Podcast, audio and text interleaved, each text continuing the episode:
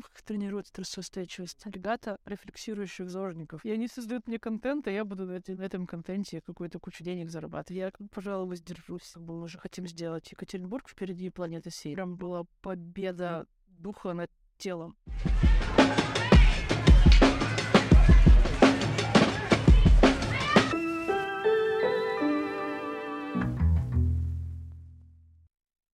Всем привет, меня зовут Сергей Анчутин, я руководитель компании DoubleTap. Мы занимаемся разработкой цифровых сервисов полного цикла, а также делаем серию подкастов «Что-то на программистском». И сегодня герой нашего выпуска Юлия Герасимович, директор компании IT People, которая занимается рекрутингом и организацией конференций. Очередной программист в нашем шоу. Программист нет, у меня даже не Привет, техническое Юля. образование. Да, привет, Сергей. Добрый день. Давай вначале поговорим о том, как вообще твоя карьера складывалась, с кого ты начинала, на кого училась, как пришла к тому, чтобы заниматься Мгм. несколькими сферами бизнеса. У меня было хорошее среднее образование. Я закончила 13-ю гимназию языковую. Училась там, получается, с 13 до 17 лет. И а, теперь понимаю, что прям вот это вот было время, которое меня сформировало как личность. И какое-то вот все образование я получила вот именно тогда. Потом у меня было совершенно бестолковое, беспонтовое высшее образование, там э, учебное заведение, в которое, мне кажется, не стоит поступать. Вот, не уверена, что стоит его как-то прям рекламировать, разве что кого-нибудь предостеречь. Вот, ну то есть это не IT-образование, это какое-то такое немножко обо всем. Гуманитарная? Да, если бы гуманитарное, оно и не вообще не, не, не вашим и не нашим. А на кого ты училась, как это была профессия? А, а, это была Уральская академия государственной службы. Вот, специальность у меня называется не больше, не меньше, как стратегическое управление государством. Ну, это Ну, просто если- какая-то строчка в Ну, дипломе. если В общем, управлять государством, ты можешь управлять этикой. Ну, может быть.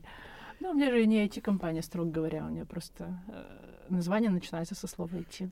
И, ш- и что было дальше? Кто училась? Да, да, потом я пошла работать, как это в целом часто бывает, сначала офис-менеджером, потом в той компании в маленькой, где я работала офис-менеджером, были какие-то... тоже не по, не по специальности, не на госслужбе. Не, не, не, не, на госслужбе я не хотела никогда работать. Я там пох- походила по практикам, но это было вообще там полный мрак.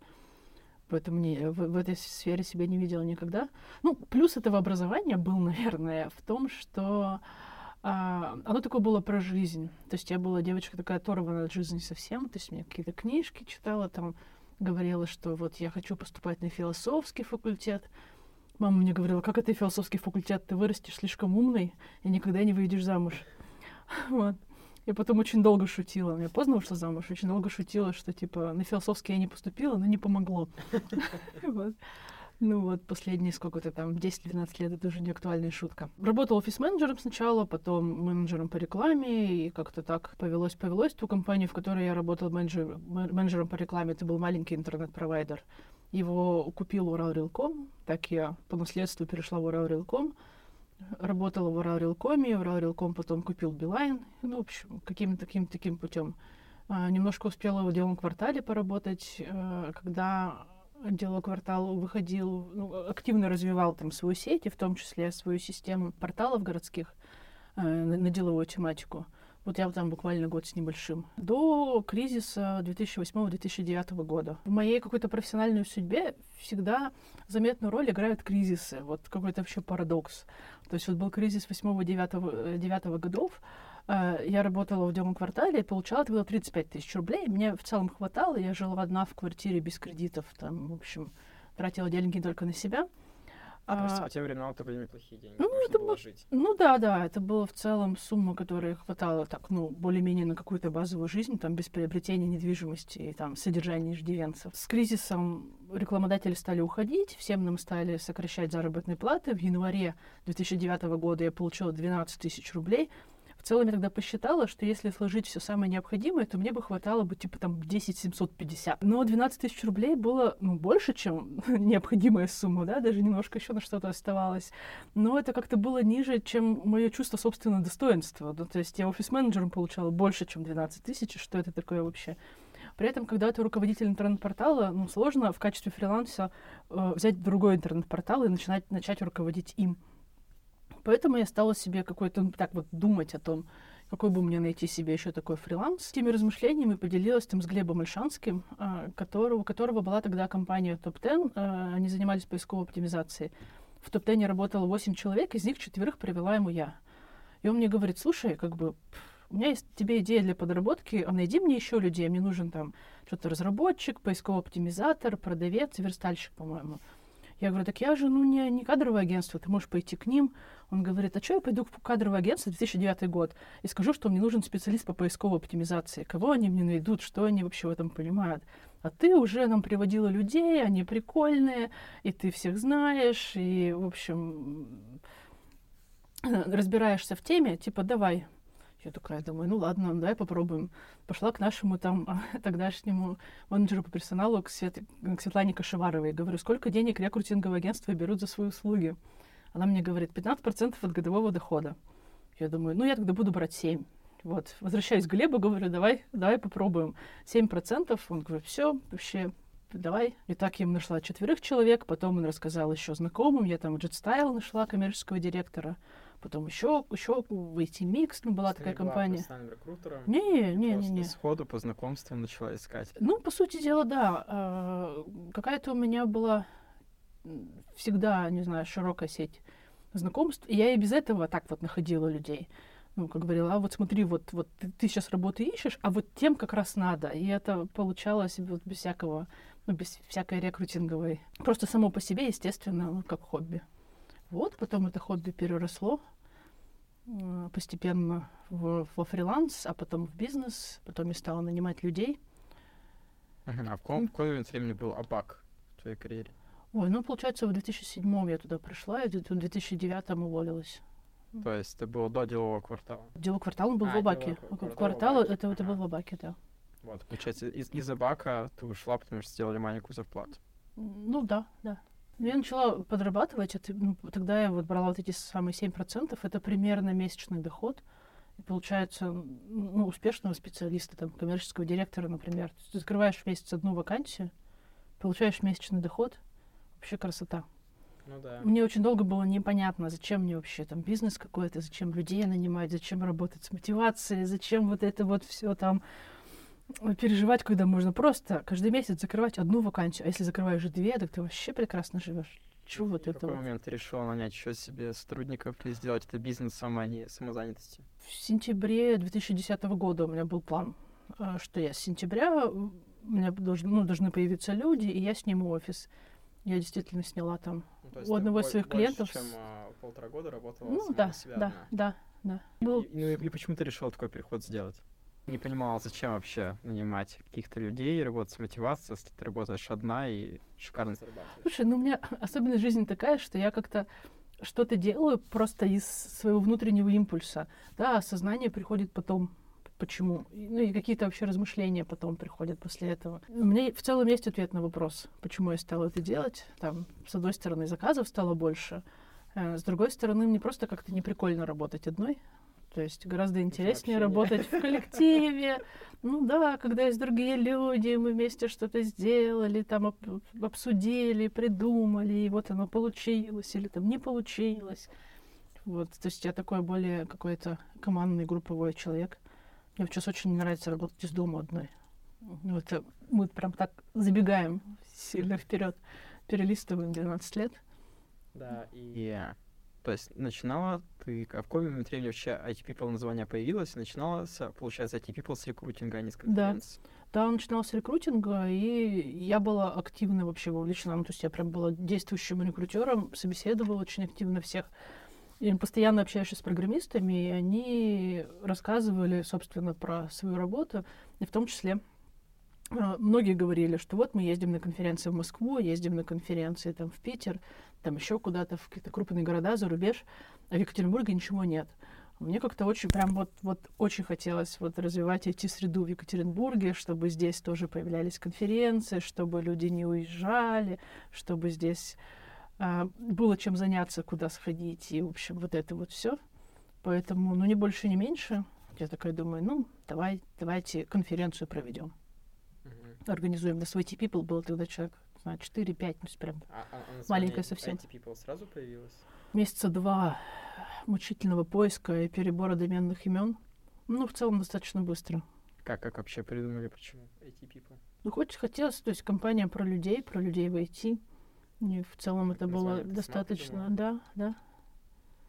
Был еще вариант IT-мастер, и домен был свободен сразу же. Но это был бы вообще компьютерщики, прям совсем прямо вот, вот сисадмины, да. Вот эти people хотя бы немножко... Получается, людей не IT вы не нанимали. Мы, мы не нанимали, один раз, по-моему, нашли бухгалтера там одному из своих клиентов, и все. А бухгалтера для IT-компании Для стали IT-ком- искать? Вот-вот для, для IT-компании нашли бухгалтера один раз. Ну, что-то там, может, офис-менеджеров там несколько штук.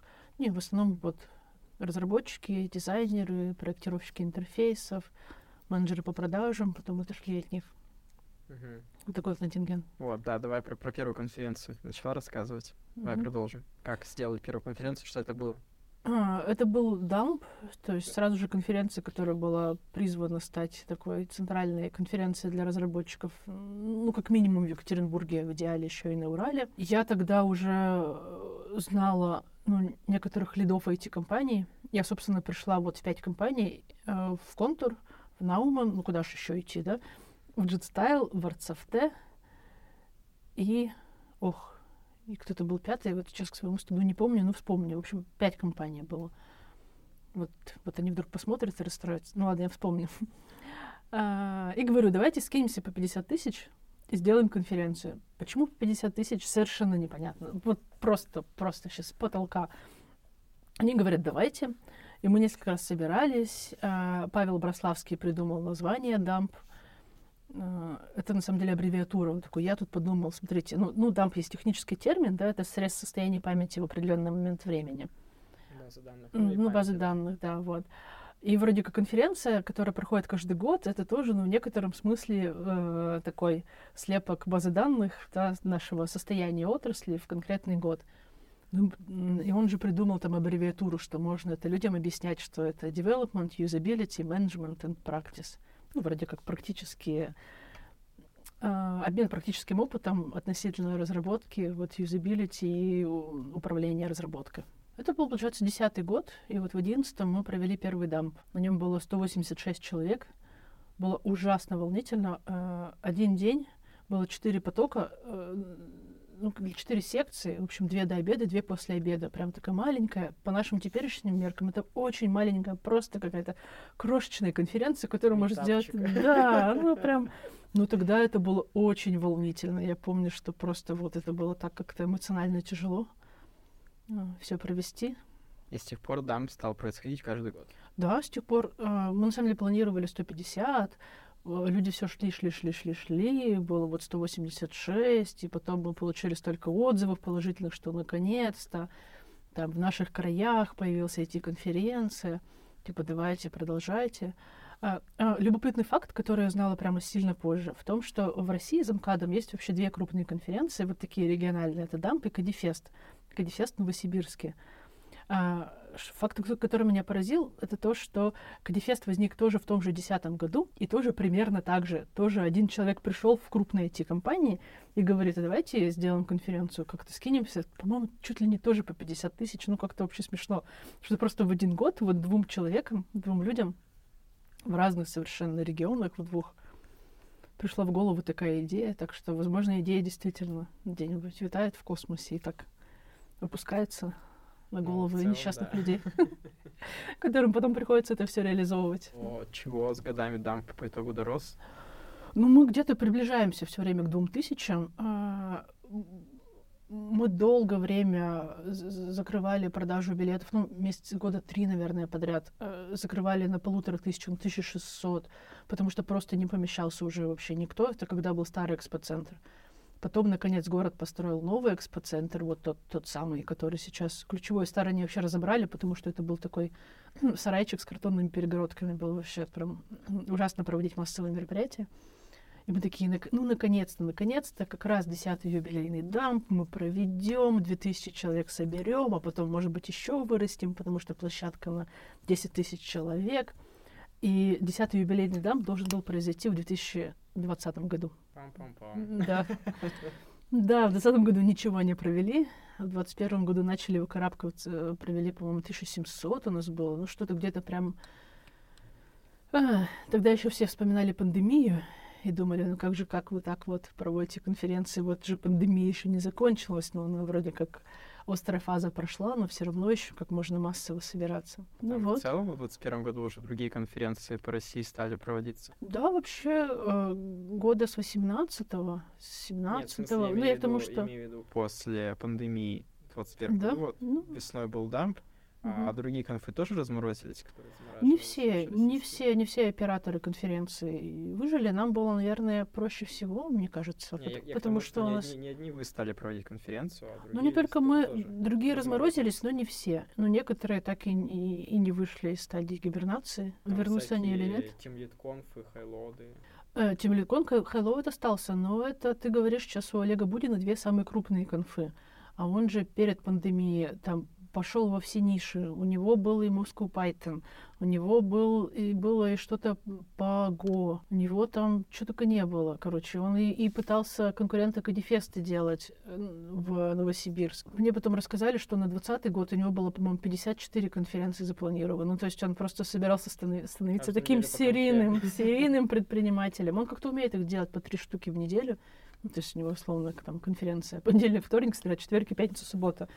И он построил машинку конференции, а потом он настал 20 год, и вот, конечно, пришлось Олегу очень несладко. Ну, хайлоды и... Но Хэллоуды остались, да. Все равно проводится у нас в этом году тоже. Да. Да, да, да, да. Вот, а какие еще конференции, кроме Дамп? Дамп — это конфа для всех IT-специалистов, Да. менеджеров, разработчиков всех мастей, тестировщиков, Мгм, продуктологов, мгм. дизайнеров всех. Вот, а какие еще Да, потом, да, потом появился FailConf. Э, тоже в 2011 году был такой плодовитый год на, на новые конференции. Тоже придумала не я. Ну, дамп, дамп я, ладно. FailConf придумала не я.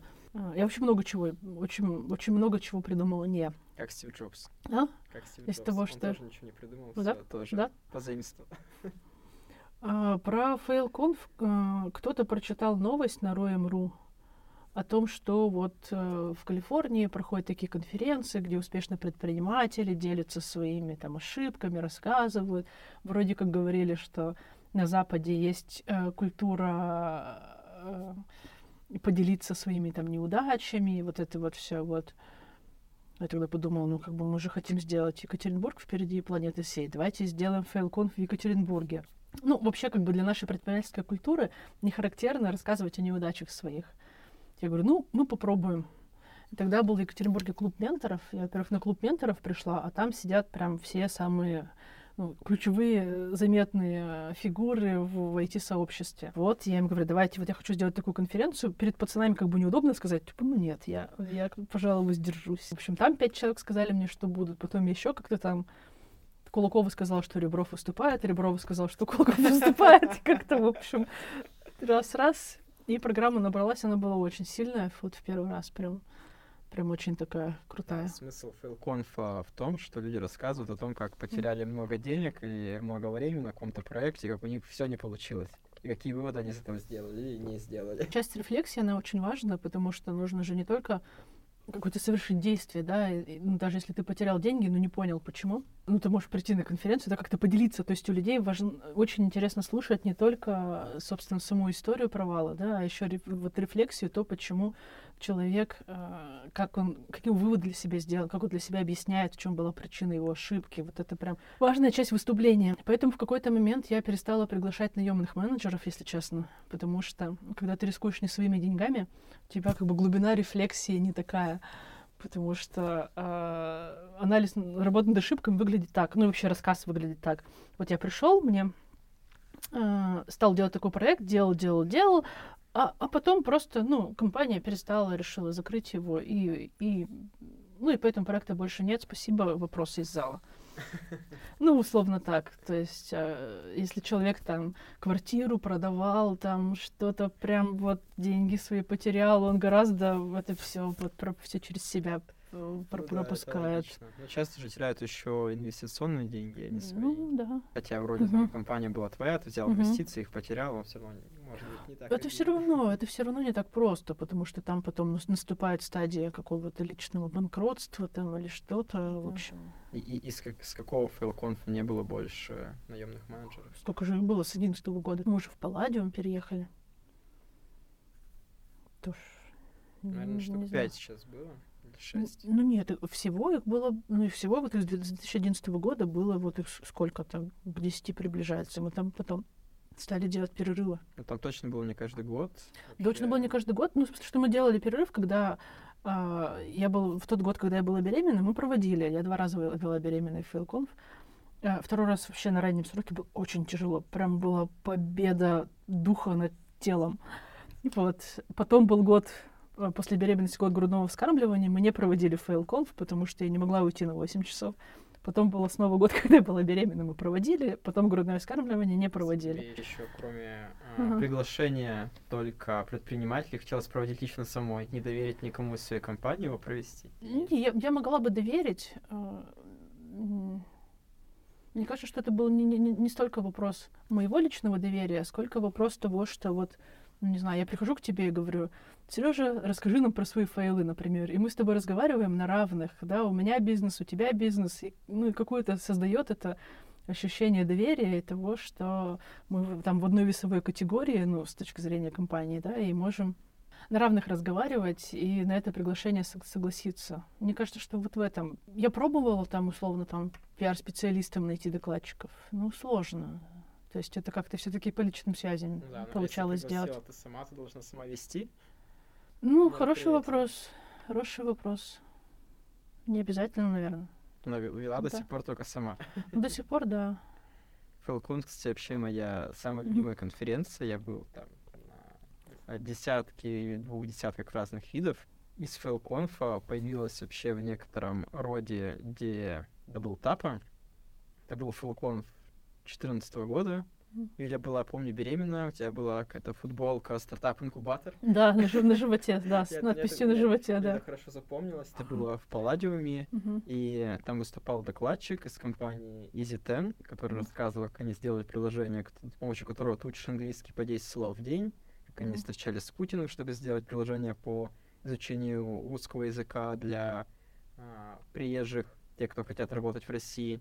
И тогда я подумал, я тогда учился в сети школ Алибра, английский подучивал, подумал, там уже тоже изучаются слова по карточкам, и почему бы им тоже не предложить перенести это все в виде мобильного приложения, все же станет гораздо проще.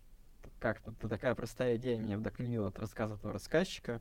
Мы им предложили, я и пара моих одногруппников, а, они согласились, мы сделали это приложение на заказ, так начался вообще DoubleTapp.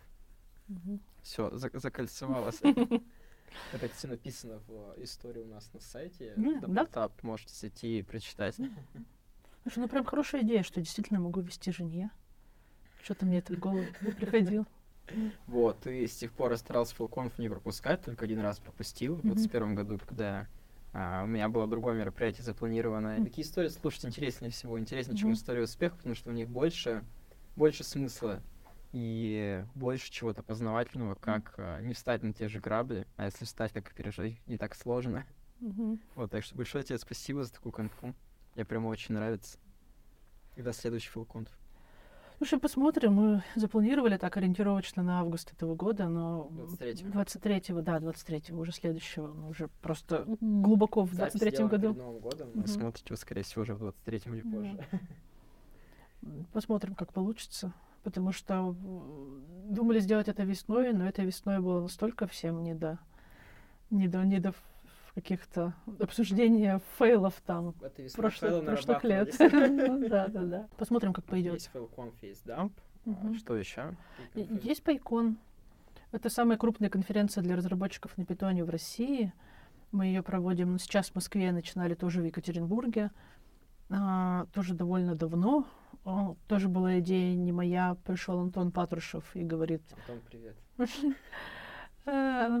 что говорит, в других странах есть Пайкон, а у нас нет. Давай сделаем. Ну и мы сделали и сделали.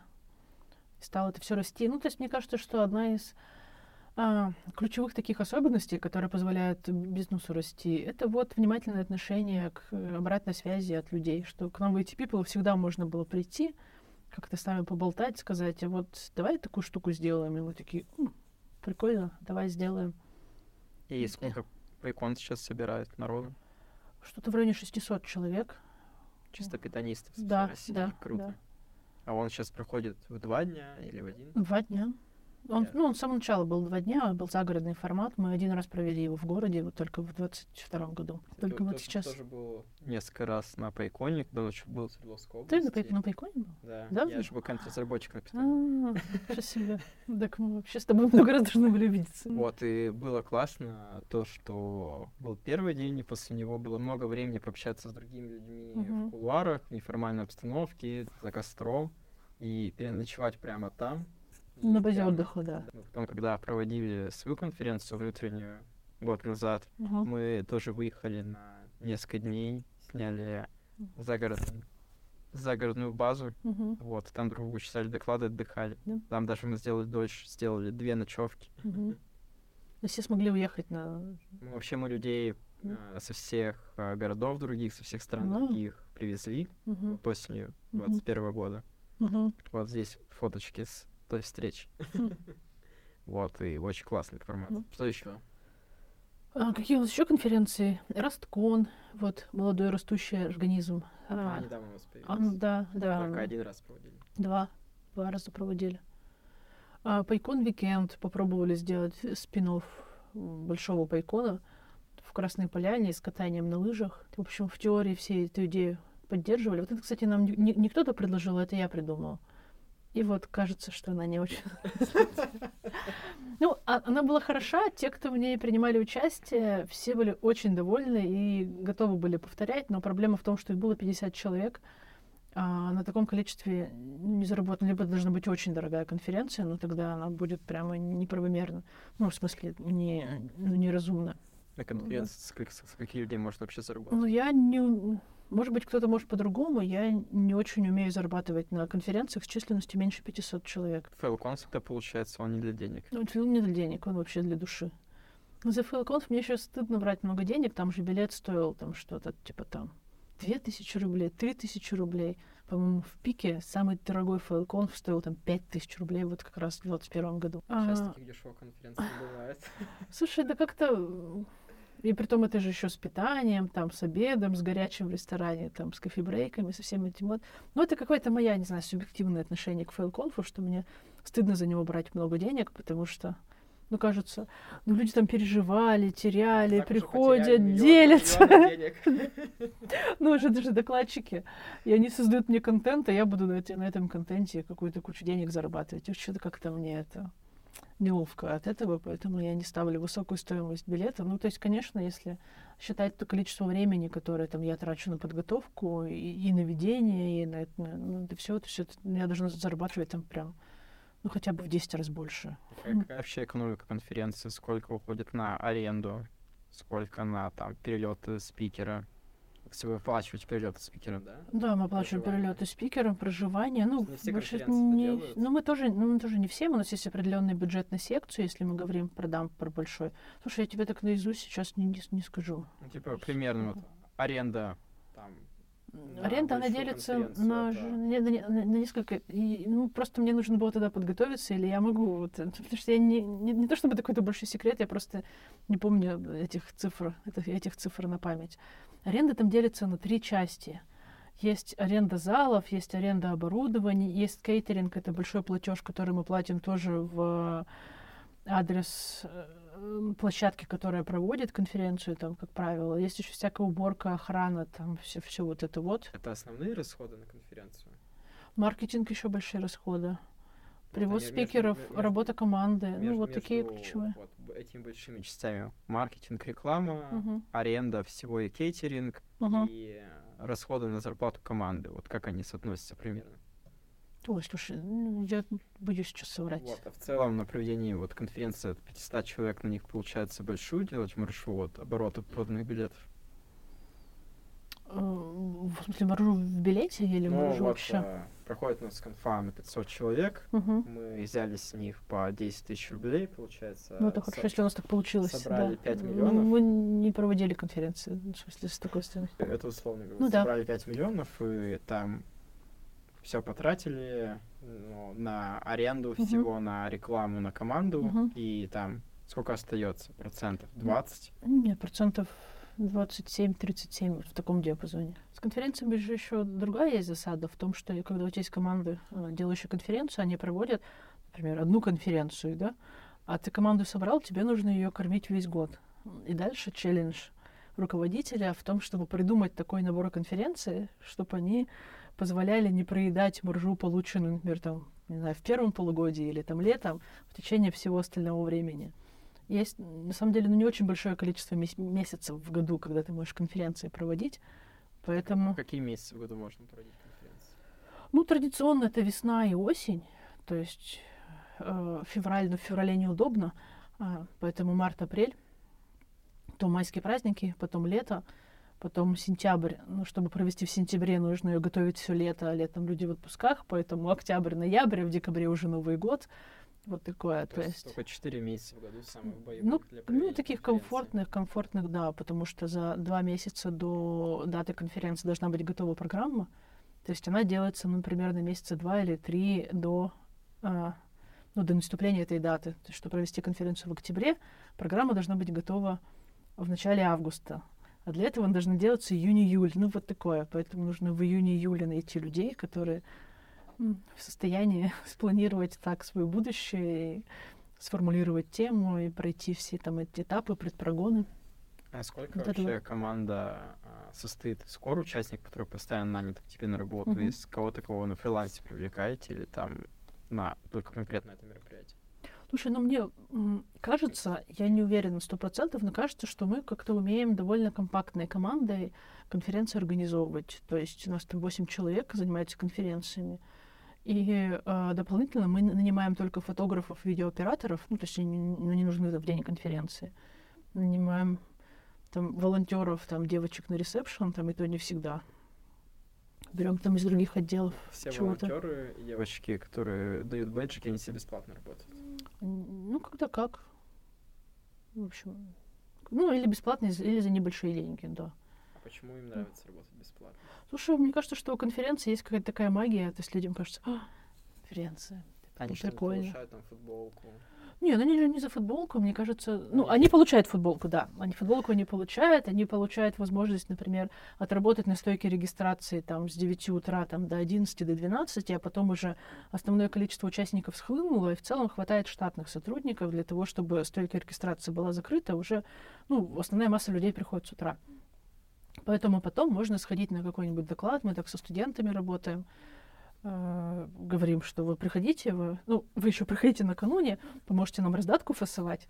В день конференции приедете к 8, м, поработайте на стойке регистрации с утра, поможете нам обработать входящий поток, и потом сможете посетить какой-нибудь доклад в любой секции. А, ну это интересно, да. Интересный обмен для студентов особенно, да. Да, да, да. И у нас же, видишь, у меня какая-то такая позиция в том, что когда студенты пишут и говорят, что пустите нас бесплатно, я студент, у меня нет денег, вот, мы бесплатно не пускаем, просто потому что, ну, если ты студент, ты правда хочешь, но ты можешь что-то поделать, что-то сделать полезное, и вот в обмен на, на эту работу к нам сходить, сходить на конфу. А при этом для преподавателей из вузов у нас традиционно вход бесплатный для штатных преподавателей, для тех, кто в IT-компании работает и там раз в неделю семинар читает. Нет, такие идут за счет своей IT-компании. Да, если правда штатный преподаватель читает курс по базам данных, то он совершенно спокойно может ходить на наши конференции, э, просто сказать, что я штатный преподаватель, вот моя там что-то справку из деканата, что ли, что-то, что ну, что-то такое мне девочки просят. Вот, э, для того, чтобы... Ну, это, не знаю, такой не очень афишируемый, но просто наш вклад в развитие э, IT-сообщества, в том, что этот преподаватель, кажется, что преподаватель, который придет, он что-то послушает, может быть, что-нибудь он из этого потом студентам передаст. Классная благотворительная Мгм. деятельность такая. Ну, вот она, вот она, да, такая. Вот Еще классный вопрос а, затронула Кость отношение тех, кто покупает сам билет, покупает билет компании.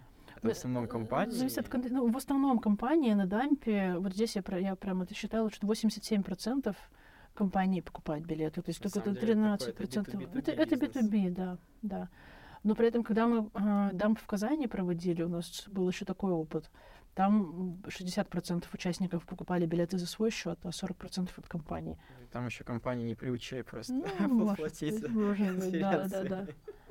Конференция, кажется, каждый год стоимость сильно растет, и иногда кажется, что уже там 40-50 тысяч за конференцию это неадекватно у всяких супер дорогих конференций. Ну, мы такие не умеем проводить. У нас что-то 5, 6, 10, Ты 12. понимаешь, почему они стоят так дорого? Потому что они могут продавать билеты по такой цене, потому что Ну, компании крупные столько готовы платить, им без разницы, сколько платить. Слушай, ну это прям хороший вопрос. Мы периодически смотрим на людей, которые так умеют продавать билетные конференции.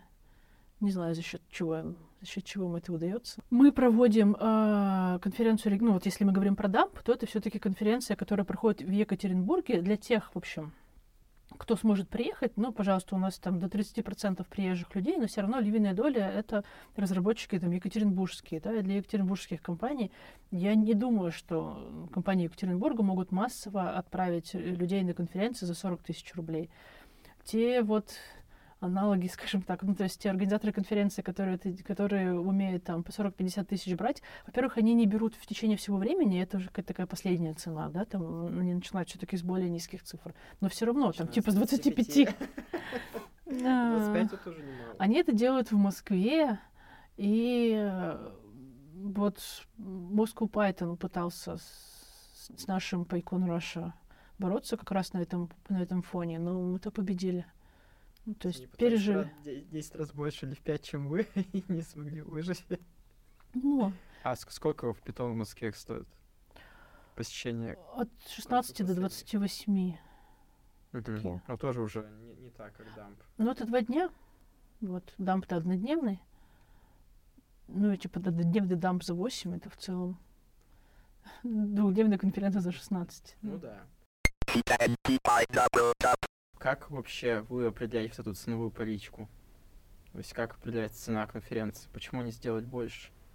Есть какая-то нау- наука в этом или соображение? Слушай, ну, возможно, наука есть, у нас так немножечко так, типа, ну... Есть негласное правило, которое говорит о том, что... а, ну, о том, что половина участников должны покрывать э, обязательные затраты на конференцию, ну, без стоимости работы команды. Вот так. То есть площадку, оборудование, Площадку, еду. да, да, питание, пере- перевоз спикеров, рекламу, вот эти все моменты. Знаешь, как а, всякие скиллбоксы и подобные площадки определяют цену Как? а, своих курсов? Они просто проводят эксперименты, находят а, максимум, когда их прибыль максимальна. Если они повышают цены, повышают, Мгм. вкладываются в маркетинг, Мгм. смотрят, сколько люди покупают.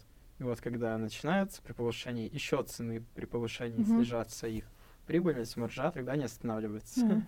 И все. То есть нет никакого другого обоснования, Мгм. это просто продают настолько дорого, насколько им это выгодно. Ну, видишь, у них, мне кажется, другая немножко история, потому что здесь мы... Ну, возможно, это тараканы в моей голове. С одной стороны, тар- с одной стороны, тараканы... Да нет, даже не это. Мы работаем просто с одной и той же аудиторией, и, и, ну, и, и- и эти люди приходят к нам из года в год. То есть вот есть разработчики на питоне. Если мы будем как-то экспериментировать с ценой и так, э, типа, давайте мы попробуем вас продавить. Ну-ка, а, ну не пошло, ну ладно, давайте откатимся назад. И, а нам этот человек важен, нам как бы каждый контакт имеет значение. Нам нужно, чтобы человек пришел к нам в этом году, чтобы пришел в следующем, коллегам рассказал, там в следующем году пришел всем отделам. И вот так вот это все происходило. Поэтому какие-то ставить эксперименты на, на живых людях, на потенциальных клиентах. лет по одной цене, потом еще Ну, нет, ну, у нас есть, у нас есть, есть рост цены, это, конечно. можно просто цену начинать чуть раньше растить. И, возможно, Мгм. еще, а, если 87% покупают компании, возможно, им меньше есть разница от цене. Типа, это 8 тысяч или 10 тысяч. Но вам повышает цену на 20%, и 20, еще 20% маржи получается. Чистый. Ох, может быть, может быть. это, не конечно, знаю. бедный свет для меня самого, который платит, Ну оплачивает своим да, сотрудникам. да. Там 30 билетов на дамп каждый Ну, год. Мне кажется, что это Просто для интересно поразмышлять с точки зрения бизнеса. в благополучной ситуации на растущем рынке, ну да, это, возможно, можно было бы как-то с этим экспериментировать. У нас и так цены в целом растут. Ну, то есть тот же дамп, он был там с трех тысяч вырос что там до 8, до 10, Ужасно. до 12. Ну, это за сколько лет? Сколько уже? 11 дамп. Ну да. Ну, один год пропустили. И как бы конкурентов же тоже нет. Там в Екатеринбурге нет конкурентов, кто бы проводил большие конфы.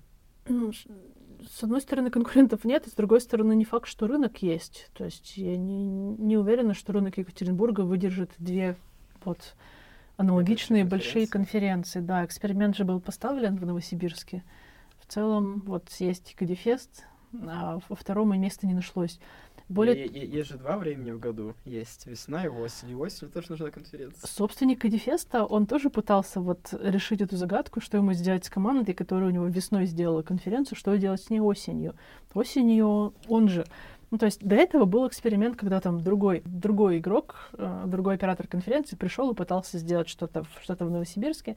Можно подумать, что он делал что-то не так, ну, предположить, да, он не знал какую-нибудь региональную особенность, местные особенности, еще что-то там, рынок не чувствовал, связи у него не было, делал все неправильно, там не получилось. Но когда все тот же самый э, фаундер Кадифеста начинает делать там, другой проект осенью, как раз из тех же соображений, что типа, ну вот, есть весенний сезон, осенний сезон. Давайте, ну, я сделаю. И тоже не вышло. Поэтому вот вопрос платежеспособности, мне кажется, вообще готовности рынка как-то переваривать и там кормить. А, большое количество. наблюдение, что М. не получается тоже. Ну, Чувака ну, сделать да. конфу осенью. По осени она не нужна никому.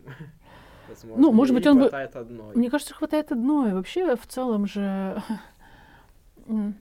Мне кажется, реальность в том, что конференции не являются вещью первой необходимости. Это такая функция развивающегося, развивающегося рынка. А, Поэтому в 2020 году, когда все стали резать бюджеты, ну, там, зарезали бюджеты на конференции, в 2021 году их частично разморозили, но все равно не до конца. Так хорошо, как в 2019, ну, с тех пор никогда не было. Ну, это мы не знаем. Никогда, никогда, когда, никогда. В 2022 году снова все стали резать бюджеты на конференции. Такие, ну что, у нас тут люди уезжают, у нас тут не- клиенты уходят, у нас непонятно, что происходит. Это вы со своими конференциями. Ну, Типа, не-не-не, не надо. Мы поэтому дамп в Казани отменили. Два раза его привели себе в убыток. Ну, Третий раз тоже в целом готовы были. мы- У нас должен был Да. докладчик на Дамп Казань. Мгм. Пришлось ему поехать на Скотт Дейс. М. Ну вот, вот. Не, не получилось, не собрали, не собрали людей. Вот, а в плане новых рынков какие-то рассматриваете? Вот раз много людей уехало куда-то за Мгм. границу, логично их там собрать и тоже какое-то комьюнити делать. Слушай, ну мы думали, думали про это. Я в целом не очень верю а, по следующим причинам. Во-первых, люди, которые уехали, у них там дофига других делов, кроме а, того, чтобы там на конференцию идти. То есть компании, которые сами перевезли офисы, перевезли своих сотрудников, они э, настолько, ну, как бы столько денег вложили в этот процесс, что им еще всех на конференцию отправлять. Ну, такой момент спорный, сложный. Если это конференция на русском языке еще. Тут еще вопрос в том, что Да. если сюда уехали, им там, может быть, скучно, им достаточно какого-то комьюнити, они были бы сами рады заплатить, уже было бы B2C, а не B2B. Видишь, а, у меня ни разу не получалось сделать успешную в коммерческом плане конференцию с первого раза. Как правило, это там, не знаю, 2, 3, 4 года ты вкладываешься, вкладываешься, вкладываешься, и потом оно выстреливает. Сейчас вот те люди, которые уехали в Армению, предположим, мы за свой счет начали там разогревать рынок, и, в общем, они вкладываются, тратить на это деньги, и через 2-3 года, через 4, где будут все эти люди, там, ну, мы не знаем, может, они же все в Россию вернуться или в Западную Европу где-то там растворяться, или еще что-то с ними произойдет. Но есть обратный пример. Есть же вот Олег Бунин, он сделал конференцию в Ереване. Highload. Highload в Ереване у нас тоже ездили. Да, да, и вроде как он, вроде А, как все у него, все у него, все у него получилось, да, так что, может быть, и можно было бы. Сама ты сейчас где живешь? Сейчас в Лондоне три месяца последние, ну прям сейчас в Екатеринбурге, да, но вот. Да, и месяц. как а, какие-то международные истории пробуешь, планируешь? Ох, ну вообще я не планировала, я прям давала себе зарок, что типа я не буду, не буду ввязываться в новые проекты, не буду ввязываться в новые проекты. Вот у меня есть бизнес в России, который требует внимания. У меня есть эти регата, две штуки, э, это зарубежный наш проект. Но не удалось, не удалось этого избежать, поэтому в Лиссабоне мы делаем конференцию в марте для э, русскоговорящих собственников IT-бизнесов, которые живут в Европе и хотели бы, собственно, там пообщаться друг с другом. То есть Вот ты так для- так долго рассказывала, почему не стоит делать за границей, ты всё равно скажешь. Ну, ну да, но это, видишь, какая-то аудитория для меня более понятная. Это люди, которые в Европе живут уже. То есть это не, не, не Армения, а Казахстан. Там, или Грузия, да, или что там, Турция. Вот. Это все-таки Европа. Эти же люди могут потенциально поехать на IT-регату. А IT-регат такой проект у меня для души, как FailConf. Поэтому Да, про я как-то... сейчас еще поговорим. Давай. А больше ничего не пробовала делать? Ну, пока нет. В смысле, что ну, мы же вот в сентябре уехали, поэтому времени-то Ты прошло всего ничего. рассказывала очень классную историю про бренд IT People, почему не нужно называться IT People. А. Расскажи тоже. А, да это вообще смешно. Это прям... Это- Это, это такая, это такая смешная нелепица. Я была уверена, что у меня все так вообще прям вот что у меня все, все готово к переезду. У меня есть, ну, название, во-первых, такое английское IT People. Уже Есть- адаптировано. Да, есть домен itpeople.com, и я сейчас просто возьму и сделаю, например, там сайт рекрутингового агентства itpeople.com на английском языке. Там, там, ну, этот э, сайт, сай- сайт-то уже есть, ну, просто можно было бы как-то им заниматься, там, что-то его там переделать, какой-то промо на него покупать и так далее. И тут выясняется, что в э, западном мире на английском языке есть IT-people, но это такой компьютерщик. То есть если ты говоришь, что ты работаешь в IT, это значит, что ты там витую пару по офису тянешь, то есть не разработчик. А если ты разработчик, то ты как бы тех. Поэтому big tech, там, тех company, тех crisis, все, все вот это вот. Поэтому мы должны были называться бы тех people. Но это уже как-то по-русски как тех, тех, не тех. Ну, в общем, не подходит домен.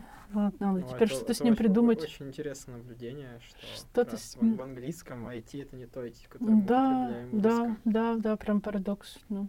Помогает как-то в рекрутинговом бизнесе бизнес-конференции? То есть вы много контактов уже собираете?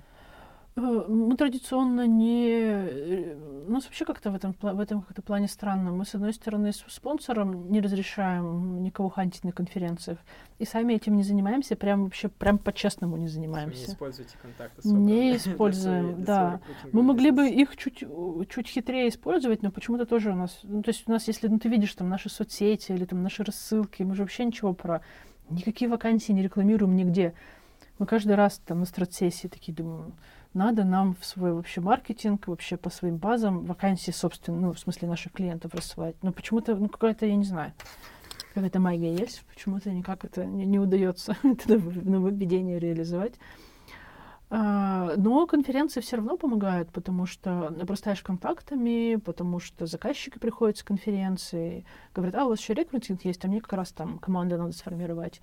Потому что сеньоры там могут потом тихонько сами обратиться и сказать, типа, я вот вообще-то работу не ищу, но если что-нибудь вот такое вот будет мимо вас пробегать, ты мне скажи.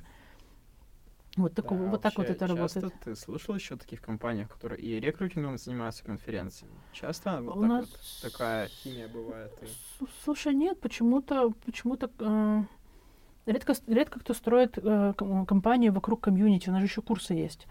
Да, э, то есть у нас есть курсы, рекрутинг и конференции. И они друг друга очень хорошо Ну да, дополняют просто в вокруг, целом это вокруг логично, общества. но почему такого мало? Э, Не знаю, почему-то ну, более принято для людей как-то привычнее мыслить от услуги. Типа, вот у меня есть услуга конференции, а у меня есть услуга рекрутинга, у меня, а мы там онлайн-платформа курсов, там что-то такое. А мы говорим, типа, мы, мы из- изначально говорили, мы про IT-сообщество в Екатеринбурге. А что нужно IT-сообществу в Екатеринбурге? Вот ему нужны там, ну, подбор, вот с этого все начиналось, нужны конференции. Потом в какой-то момент стало понятно, что одним рекрутингом там сыт не будешь, что спрос на эти кадры такой, что хотелось как-то какой-то организовать источник пополнения их, кроме как вот бесконечного такого перетасовывания их из одной компании в другую. Давайте будем учить. Это вот тоже одна из моих историй. Если б если я сама выступала на FailConf, то можно было бы рассказать о том, как я почувствовала этот рынок, вот этот вот спрос, эту нишу в 2013 году вообще прям до по-моему, э, Яндекс Практикум появился в 2015 году, если я не Кажется, ошибаюсь. еще позже. Или да, или Да, позже. да, сильно позже. Вот, а, Кажется, в 2018 или еще позже. да, вот, Там, а там первый, кто сделал какой-то прорыв, был Skillbox, который Мгм. прямо стал массовый массовый. То есть Мгм. там до этого были другие чуваки, там Moscow Coding School, вот Мгм. Skillbox как-то откупорил крышку больших денег Мгм. от техи в России. мгм, Вот, и уже потом поперлся кинетологии, ну Skill вот, Factory и другие. вот. А, а вы с 2013 года В 2013 году, да, проект IT-практикум у нас такое подразделение был запущен. В 2013 году, но поскольку у нас миссии и позиционирование были про создание, ну, про, про типа помощь в развитии IT-сообщества в Екатеринбурге, поэтому курсы были в офлайне. Нет, это была не онлайн-платформа, а это был, по сути дела, такой учебный центр. То есть там... И чему учили? Два класса. О, у нас было верстка, программирование на PHP и на питоне, проектирование интерфейсов, интернет-маркетинг, системная аналитика, тестирование. Вот. Угу. Проводили было, там было открытых дверь, дверей. А, это было не очень... Ну, в смысле, что в той бизнес-модели это было так, ну, немножечко какие-то там прям, ну, какие-то сотни бра- тысяч рублей. бра- брали преподов? А, Преподы были вот наши э, докладчики с конференции. В этом смысле это было проще. То есть это просто сотрудники IT-компании, у которых была Да, основная работа, да, которые да, да, да. учили Да, была тогда... Да. Была гипотеза в том, что учиться придут там вчерашние студенты, у которых есть уже образование, но нет ремесла, с которыми можно, вот, с которым можно пойти и сразу трудоустроиться, и в первый же месяц работы компенсировать стоимость своего обучения. Пробовали давать рекламную кампанию на вузы, на вузы сначала там легкую, потом сложнее, потом просто мы там в Архе провели два или три дня открытых дверей, прям говорили, профессия веб- веб-дизайнера, она вот такая, вот такие заработки, вот такие задачи, вот такой спрос. Люди такие, типа, мы учимся верстать полиграфию. Вот у нас буклетики, вот у нас логотипчики, визиточки, и мы вообще там не про это. Ну, в общем, тема со студентами не зашла, со вчерашними студентами не зашла совсем, но э, просто там с рекламой, новость на Е1 давали такое. Э, Стали приходить люди, которые уже работают где-то год, два, три, у них есть уже какой-то самостоятельный доход, который позволяет им эти курсы оплачивать. Они поняли, что э, там операционист Сбербанка, предположим, это не работа мечты там для конкретной девушки. И вот она пошла на курсы там системного анализа или там интернет-маркетинга там чего-то. Вот и вот с этим с этим сегментом так и живем до сих пор. Вам, вам не хватало людей, которые приходили к вам учиться, из-за чего это неприбыльно? Слушай, я тогда вообще запускала, ну и, в общем-то, и до сих пор так делаю. Я как-то все делаю от, иде- от идеи по любви, а не от бизнес-плана и понимания. бизнес-модель, не Ну, рынок. нет, вот. Хочется попробовать в этой сфере, Ну, да, чувствуешь, что да, получится, да, это интересно, да, это драйвит. да, да, да, вот таким. Очень интересно было бы попро- попробовать это делать как-то другим путем. Не знаю. Может быть, какой-то был бы другой резу- результат, но в целом-то мне грех жаловаться, потому что три направления, э, все трое друг друга дополняют. Такая, ну, плюс-минус устойчивая модель. В 2020 году мы не провели ни одной конференции, но зато у нас был рекрутинг и были курсы, это позволило нам в целом выжить и даже там год с прибылью закончить. Ну и Мгм. А В общем, по они друг друга дополняют хорошо. курсов что осталось за 10 лет? Они в 13 году начались, сейчас 23-й почти. да, сейчас только курс тестирования. То Как-то у нас вы- выжи- дожили, выжило дожили, тестирование. выжило И тестирование. кто да. сейчас аудитория? Вот такая же, как я говорила, То есть те, кто те, где-то работают и хотят сменить Да. профессию. Да, да. А таксисты приходят? Говорят, Яндекс практику много таксистов на курсы Э. Водители трамвая точно приходили. Юристы почему-то приходили так. Довольно бухгалтера приходили. М, Таксистов прям я Вот, и не итогу сейчас эти курсы по тестированию сколько раз в год запускаются? Все еще в оффлайне? Не, не, они с 2020 года в онлайне, но так вот очень по-простому в онлайне. Э, Это просто серия встреч в Zoom, такая серия вебинаров. Есть какое-то слово современное, которое можно к этому использовать. Это Вебинар, кстати, мне кажется, вполне современное слово. как не еще какое-то, нет, еще как еще, еще что-то.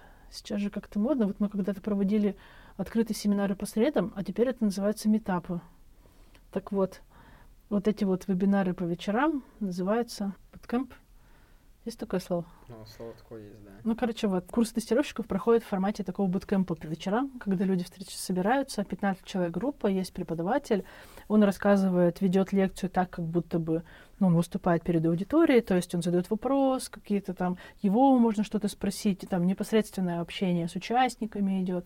Это один момент. Второй момент, как я поняла, в чем, мне кажется, проблема онлайн-платформ и, и почему в том числе мы туда ну, не очень идем, в том, что онлайн-платформ, если, ну, как бы, если у меня правильные данные, там доходимость э, от 10 до 30 процентов. 30 считается очень вообще высокий процент Да. людей, которые купили там билет, в смысле, которые купили доступ к курсу и потом дослушали его до конца. Ну, мы даже... Многие платформы, они продают не результат обучения, Мгм. там даже не очень важно качество материалов, Мгм, а они продают мечту получать много денег после Мгм. их обучения. мгм, И а, как раз когда тех рос в России, многие экспериментировали с этим, оказалось, что вот это вот самая выигрышная бизнес-модель. мгм. По-другому денег не заработаешь. Ну, вот Яндекс Практикум пытается делать немного Мгм. по-другому, у них Мгм. первый модуль бесплатно, Ага. а, чтобы люди поняли, вообще не смогут, не смогут дальше учиться. мгм. Вот, у них доходимость лучше. Вот, а там среди Skillbox, мне кажется, процентов 5. Ну, видишь, Я вот, вот вот, такой статистики слышал. вот ты вот. вот молодец, ты видишь, говоришь, все-таки как бизнесмен рассуждаешь в категории там бизнес-модели. Да, у Ну, нас мне такая бизнес-модель тоже не нравится, мне бы Мгм. тоже хотелось много техом заниматься Мгм. и не втюхивать людям то, что а, им точно не понадобится. Ну- Но по-другому это сейчас не работает на массовом рынке при большом масштабировании. Ну, мне кажется, что это вот это как раз может стоить дороже. А, Мы же еще как-то курсы тоже делаем, типа там за 28 тысяч рублей, там с тобой вот так вот в течение двух месяцев педагог Какая- работает а, какая- индивидуально. Какая тогда вообще выгода от курсов? Сколько? Ну, там, не, ну там, По 28 тысяч 15 людей. ну, там что-то вот получается несколько сотен. Несколько сотен Остается. вообще оборот. Или М. какие расходы? Расходы только на препода, Расходы на препода, расходы на Zoom и на менеджера, который этим занимается. а на привлечение прив- людей. Потому что на привлечение как-то у нас традиционно нет расходов, потому что вот они... Вот, вот про это как раз мы умеем давать рассылку, писать в А, своих вы соцсетях, и они приходят на сами. Да. Базу свою, свои курсы вы пиарите уже на базу, Да, пиарите, курсы да, пиарите. курсы, курсы пиарим, да, да, да. Мне говорили, что в техе, в большом таком взрослом с онлайн- с онлайн-платформами от 30 до 50 э, стоимости, ну, в смысле, в стоимости курса от 30 до 50 процентов э, составляет э, ну, стоимость привлечения Привлечение лида, клиента, вот, да. привлечение лида. Поэтому, вот, поэтому, наверное, они у нас... Yes.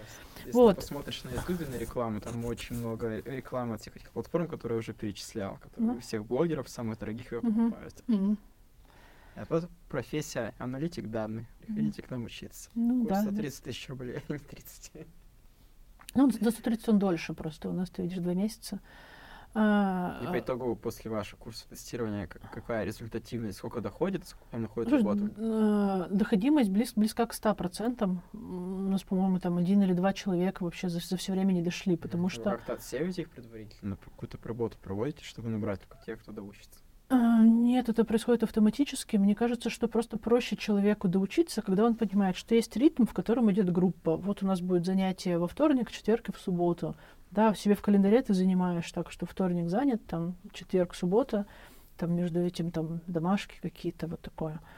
Вот. И тут у Кулакова принадлежит прикольное высказывание про тест воли. Вот, мне кажется, такая система вебинаров по вечерам, да, или вот этих вот, вот этого буткемпа, вот она вот эту функцию выполняет. Не просто знание, да, а тебе еще с точки зрения, ну, таким протезом воли является. То есть тебе помогает все-таки себе себя собрать, организовать и в определенное время, в заданные часы а, информацию, информацию получать. М, это Примерно как-. Примерно как, как да, как, ну, Смешно. можно заниматься дома спортом под видеокассету, ну или там что-то там под какую-нибудь запись с Ютуба, да, а можно ходить в зал к персональному тренеру. То есть вот это персональный Да, тренер, но это хождение в зал к персональному тренеру все равно по видео. То есть тренер по видео говорит, Мгм. что делаешь, ты делаешь. Ну да. У меня как раз сейчас был вопрос, но он Мгм. отпал как раз в том, почему, если лекции одинаковые, почему их не предзаписать. мгм, Ну И вот. делать потом только семинары, стоит именно вопрос. Мгм. Наверное, тогда больше просматривать будет вовлеченность. Думаю, на тех курсах, Мгм. которые мы сами делаем, которые в учебную программу встроенном от Меха, Мгм. УФУ, там у нас лекции все предзаписаны, там никто не хочет их повторно читать. Мгм. А быстро не устаревает. А, ну вот Android сейчас еще четвертый год будет использоваться. Ну, Мы в последнем да. году запустили. Мгм. И, в принципе, на 4 года окей. Мгм. Но уже мы бы хотели перезаписать. Мгм. Так что, Ну что, на 4 Три. года нормальный срок, да. ну, думаю, оптимально это... Ну, два точно окей. То есть Мгм. в этом году ты записал курс, провел на следующий. Вот. Три, там на 90%, четыре на с натяжкой. Думаю, Мгм. вот так. А ты когда-то прям думал всерьез уйти в тех? Ну, я постоянно об этом думаю, Ну. но нету какой-то бизнес-модели, которую сделать можно было бы. Ну. Вот запустили школу Буравчика, Мгм. пятому программированию для Мгм. школьников, которую везде пиарю. Ну, да. Вот, из Их- а, осенних событий Мгм. у нас наши планы поломались, мы хотели Мгм. ездить, у нас должны были быть оффлайн отделения в Кургане и Екатеринбурге, мы Мгм. брали преподов, которые из Екатеринбурга ездили бы в Курган Мгм. по очереди, там на выходных читали лекции, одна лекция была бы в оффлайне, чтобы лучше увлеченность была одна в онлайне. Мгм. Но все сломалось, все преподы уехали, все Мгм. переехало в онлайн, и людей мы поменьше набрали, чем планировали, потому что меньше внимания этому было. Вот. а По итогу у нас сейчас две группы закончила первый семестр, и несколько еще, еще пять детей индивидуально занимаются. А в, а в тех группах, которые закончили, в них по сколько человек было? Человек по 8. Ну, то есть это тоже маленький, маленький Ну да. рынок. 8, 8 и 5. Нет, но мы планировали набрать Почти 60 да. человек в Екатеринбурге, 60 в Ага. Кургане. Мгм. Вот. Но не успели никак нормально попиариться, были другие задачи. Но сейчас будет следующий семестр, там мы побольше народ, думаю, наберем, Мгм. побольше контента сделаем, чтобы побольше людей привлечь. Вот, для теха нужна какая-то бизнес-модель, с которой можно масштабироваться, с которой тебе будет приятно. Мгм. Есть еще такая бизнес-модель, э, когда ты берешь процент от дохода итогового студента, но это уже для Мгм. взрослых людей. Мгм. Но тут большие проблемы с законодательством, как-то правильно все оформить тоже. Мгм. Вот, а так от тех сферы очень интересно. Ну, у нас вот есть свои курсы, Мгм. которые тоже эксперименты, своя школа эксперименты. Как-то Мгм. мы в этом все равно участвуем. Мгм. Ну, видишь, ты тоже не нашел, я тоже пока не знаю бизнес-модель, которая там дает, Но ко- при ко- этом есть- которая есть позволит какие-то там, игроки, не знаю, там которые- миллионы зарабатывать. Есть большие игроки, которые сделали, которые были независимы, продались большие компаниям там с миллиардными экзитами, ну, хотя бы в Мгм. рублях. Мгм. Созда- создать один из а, кофаундеров а, Skillbox, Андрей Нищенко, он сейчас Мгм. делает компанию eBug в Южной Америке, Мгм. там тоже уже десятки, сотни миллионов инвестиций в Мгм. долларах, они дико летят. Мгм. Ты никогда не думал, почему... Мне вот интересно для меня вопрос. А, почему кто-то начинает делать, ну вот там, а, систему обучения, да, систему как бы полу... ну, с- ну, ну, э, техпроект для будущих айтишников. И у него получается эти практикум мой, там, ну, вот такой вот, прям маленькие такие группочки, все такое там локальненько, и какие-то там сотни тысяч прибыли на это. Да, а у кого-то получается скиллбокс или Яндекс практикум, или, в общем, что-то такое вот масштабное. Ну, Вот она вот- там просто другие деньги изначально, был другой фокус изначально. Но главное, М. какую цель ты ставишь изначально, куда М, хочешь прийти, и как ты строишь свой путь, куда бы ты Ну, хотела прийти. Ну вот ты же вот в Буравчике, ты себе перед собой какую цель ставишь? Ну, а это эксперимент. Кажется, что вот ты... мы пос- поставили цель по 60 человек, мы хотим для начала ее достигнуть. Это же тоже не, не очень масштабно. Ну, На 60 ну, человек каждый платит по 10 ну, тысяч, получается 600. Побольше, по, по- по 15-20 у нас платят, в зависимости от а, города. Кургане подешевле, ЕКБ Мгм. на удаленке подороже. Мгм. Да, но потом, а, поняв, как работает бизнес-модель на небольших людях, там, Skillbox тоже изначально на небольших людях работает, Мгм. можно это сильнее масштабировать. Мгм. Но следующий ответ, кроме запланированной цели, как это все вырастет, это ну, такая некая беспринципность и бизнес-мышление о том, что ты зарабатываешь деньги, а не думаешь э, о том, что ты каким-то людям что не нужно продашь. Мгм. И вот у Андрея Нищенко тоже есть классное интервью, где он говорит о том, что считает, что можно качественное образование сделать только так. Вначале насобирав максимум бабла любыми средствами от людей, а потом уже Ну, вложив да. его в контент. Надо послушать, интересно. Ну, в целом, вот вопрос, который я тебе задала, он меня правда, меня правда волнует. Мне не очень понятно, почему разным мамочкам в декрете приходит в голову открыть интернет-магазин детских вещей. Ну, как будто бы совершенно не... Не... М. конкурсе, кстати, выступал Александр Лариновский, который... Не, ну нет, он в итоге не приехал. А, не, не У нас приехал. из языкома у нас выступал э, Борис Липинских про Е96. Да, ну, Александр Другой. Лариновский один из э, э, владельцев э, Skyeng сейчас. Угу. Знаешь об этом? Ну, ну, ну, да, да, да. Ну, так уже давно. то- тоже достаточно такой прожженный чувак, как говорят, самом деле, что с ним еще не знаком. Вот, и нужно прямо понимать цели и там не иметь э, ни- ни- никаких душевных переживаний о том, что ты к ней идешь какими средствами, делая бизнес. Ну, то есть, То типа, есть, дел- делая бизнес, нужно понимать, как он делает, что вот есть доходы, расходы, тебе Мгм. нужно их увеличивать, иначе ты закроешься. Мне кажется, что здесь, видишь, э, разница в первоначальном каком-то-. Ну, в том, как ты изначально себе выбираешь цель. Ну, то есть ты мог говорить, что делаешь школу программирования для там ребяток из Екатеринбурга, из Кургана, а мог бы говорить, я де- делаю э, проект по масштабированию для э, Юго-Восточной Азии, не знаю, для Латинской Не, у Америки. нас сразу есть для онлайн, и общего- сразу на севере России. Мы говорим, что офлайн Да, мгм. подразделение есть в В городах. Екатеринбурге Мгм. Кургане. Онлайн был сразу сходу, и сразу есть Мгм. дети там из э, из э, восточной части России, здесь где там Мгм. ра- разница часовых поясов, там Мгм. 6 часов. Мгм. Вот. В этом плане там э, рек- реклама у нас некоторая была там не только по Екатеринбургу, Кургану, там Мгм. других конференциях, где там один из спикеров вставлял наш слайд в свои доклады. Мгм. Вот. Мгм. А, ну, сейчас вначале хотелось просто протестировать, заведется это или нет нашими силами. Мгм. Есть в Кургане кружок э, по олимпиадной математике, в котором я Мгм. сам учился под его брендом, было легко запуститься. Мгм. Я это придумал, это сделать вообще только летом. И Мгм. мы очень дешевыми силами это запустили. Мгм. Вот, чтобы просто проверить, нравится нам или нет, и попробовать. И потом уже дальше масштабировать. Есть относительно того, что... И мы к этому подходим сразу как к бизнесу, что Мгм. у нас э, есть положительная прибыль у него, Мгм. там близкая к нулю, потому что мы вложили в рекламу столько, сколько заработали. Мгм. Мгм. Вот это сразу работает как бизнес-юнит, чтобы Мгм. он там вот снова до болтапа деньги не забирал. Мгм. Вот зачем тебе вообще нужны такие? Ну, мне, А, мне pet нравится project, ну. и экспериментировать в технике. Мгм. То есть мне, вот я сам э, всю дорогу получал там бесплатное или условно бесплатное образование Мгм. в универе, в школе анализ данных от Яндекса на этом кружке, который стоил мне очень дорого. Мгм. А, и мне хочется образовывать людей, мне прямо кайф доставляет Мгм. выпускать. А, классную фразу услышал от а, Дениса Самойлых, одного из тем лидов в Яндексе, нравится огранять алмазы. Вот это тоже Ну, применимо ко мне. М. Нравится делать людей более классными на основе их таланта, которые существуют. мгм. Мне кажется, что твой основной бизнес тогда, он как-то не совсем про это. Почему мы много учим людей, там половина наших руководителей выросла из наших джинов. Мгм. В целом мы этим тоже постоянно занимаемся внутри компании, когда людей доучиваем из джинов, сеньоров. Мгм. В этом смысле Буравчик мог бы дополнять основные бизнес-процессы аутсорсеров.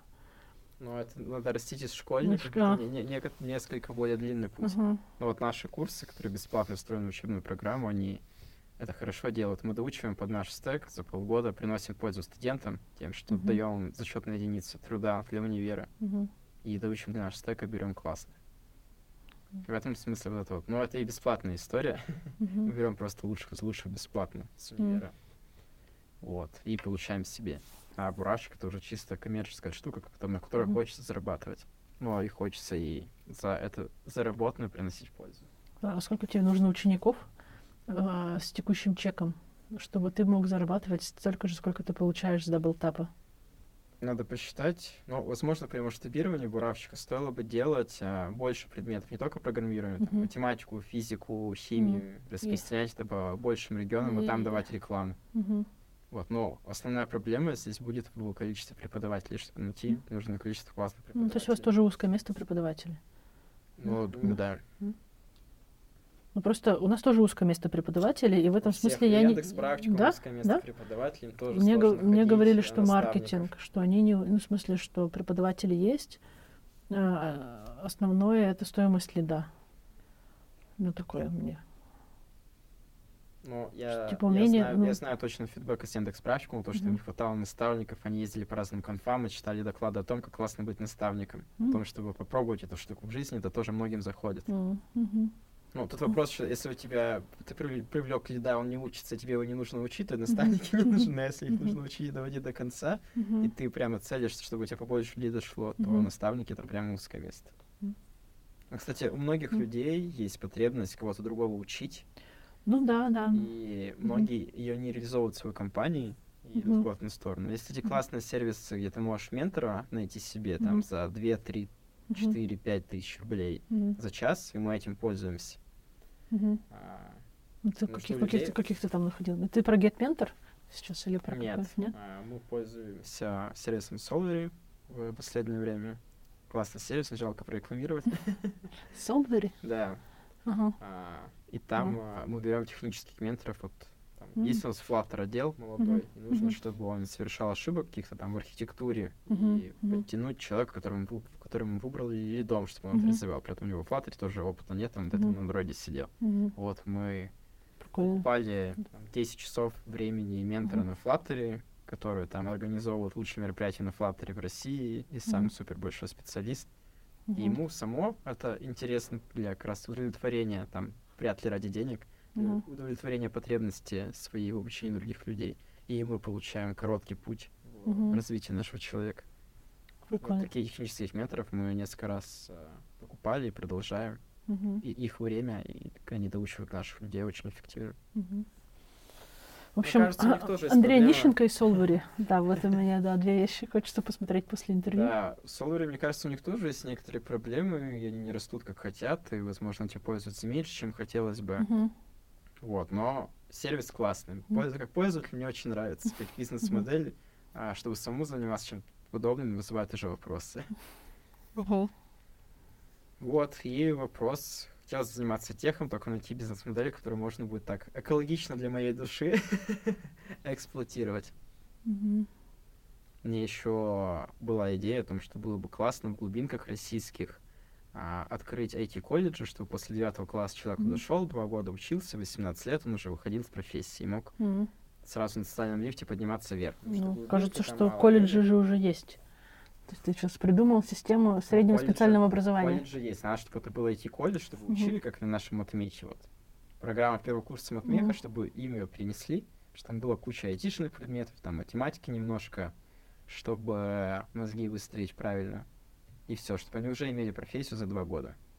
Айтишную, чтобы их нормально научили разрабатывать, там, А верстать, ты думаешь, что ты думаешь, что Матмех дает айтишную профессию за два года? Мне кажется, Да, что Ну, сейчас, сейчас э, реальность такова, что все Мгм. самые классные студенты, они работают после второго курса. Мгм. Им двух лет на матмехе хватает при текущем вкладе IT-компаний, при Мгм. текущих курсах от текущих IT-компаний Екатеринбурга, им хватает два года, чтобы их вот так с руками отрывали все. А потом они уже пробуют вкус денег, от него не хочется отказываться, Мгм. или остаются работать там на 20-30, кто-то даже на 40 часов в неделю работать после второго курса, конечно. Потом с универом могут быть проблемы и Проблемы. сложности, но большая часть все равно заканчивает. У нас много народу заканчивает, и сдают в виде дипломных работ наши Мгм. рабочие проекты и рассказывают о том, как они классно в них что-то сделали. Ты рассказывал Паша Егоров про абитуриента, который поступил на Матмех на первый курс, и для того, чтобы полноценно учиться, он уволился. Чтобы осталось время на учебу. Так что, ты говоришь, не после второго курса работают, они Ну, еще до просто- первого курса да, работают. Просто массово. Когда я учился 10 лет назад, я закончил универ, тогда у нас работали после третьего половины народа, вторая половина после четвертого. Мгм, Вот. И, и после третьего они там шли на стажировку, летом еще не все оставались. мгм, Вот. А сейчас реальность такова, что все хорошие студенты после второго курса уже Мгм. работают. мгм. Так что да, двух лет научить понятно. хватает. Но зависит же еще от того, мне кажется, кого учить. Ну, то есть у меня есть гипотеза, я не, не знаю, ну, предполагаю, что это так, что люди, которые после девятого класса идут в колледж, и люди, которые после одиннадцатого класса проходят э, по баллам на ЕГЭ, как там сейчас поступают на Матмех, это все-таки ну, разные должны Ну, быть это по, вопрос по- по своим. Вопрос пиара. Возможно, правильно это все подать, что Мгм. мы даем профессию, у нас качественное образование, тебе не нужно учиться еще два года. Мгм. Захочешь, после нас в ВУЗ также поступишь. Мгм. Не проблема. А тут именно фокус на том, что у людей в глубинке нет денег, и нужно Мгм. быстрее начинать работать, чтобы они не Мгм. таскали на уголь в, на вагонах, Мгм. а какую-то более технологичную профессию получили. Мгм. А, а людей-то нам не хватает, нужно быстрее учить людей. Почему Мгм. вот это вот все перепрофилирование? Вот на ваш курс водитель трамвая проходим, Мгм. Не хватает айтишников даже там. Сейчас, когда IT в некотором упадке, в кавычках, Мгм. все равно не хватает людей. Мгм. И хочется их сделать побольше, как можно быстрее. Мне кажется, вот такая модель, она бы работала. Но тут много денег, мне кажется, от государства надо. Своими силами Ну, это невозможно м, спасти. да. Да, да. Даже не знаю, смогут ли все эти компании, там, российские крупные, там, Сбер, Яндекс, Тинькофф сложиться такое запустить. Но мне кажется, супер идея по масштабированию. И социально. Ну, ты хотела поговорить с интересными людьми. Есть такой товарищ Горохульский. Он как раз в каком-то Екатеринбургском колледже был главный по IT-тарелочкам. Чуть ли не в, в в управлении, как там, институт связи, вот в этом вот.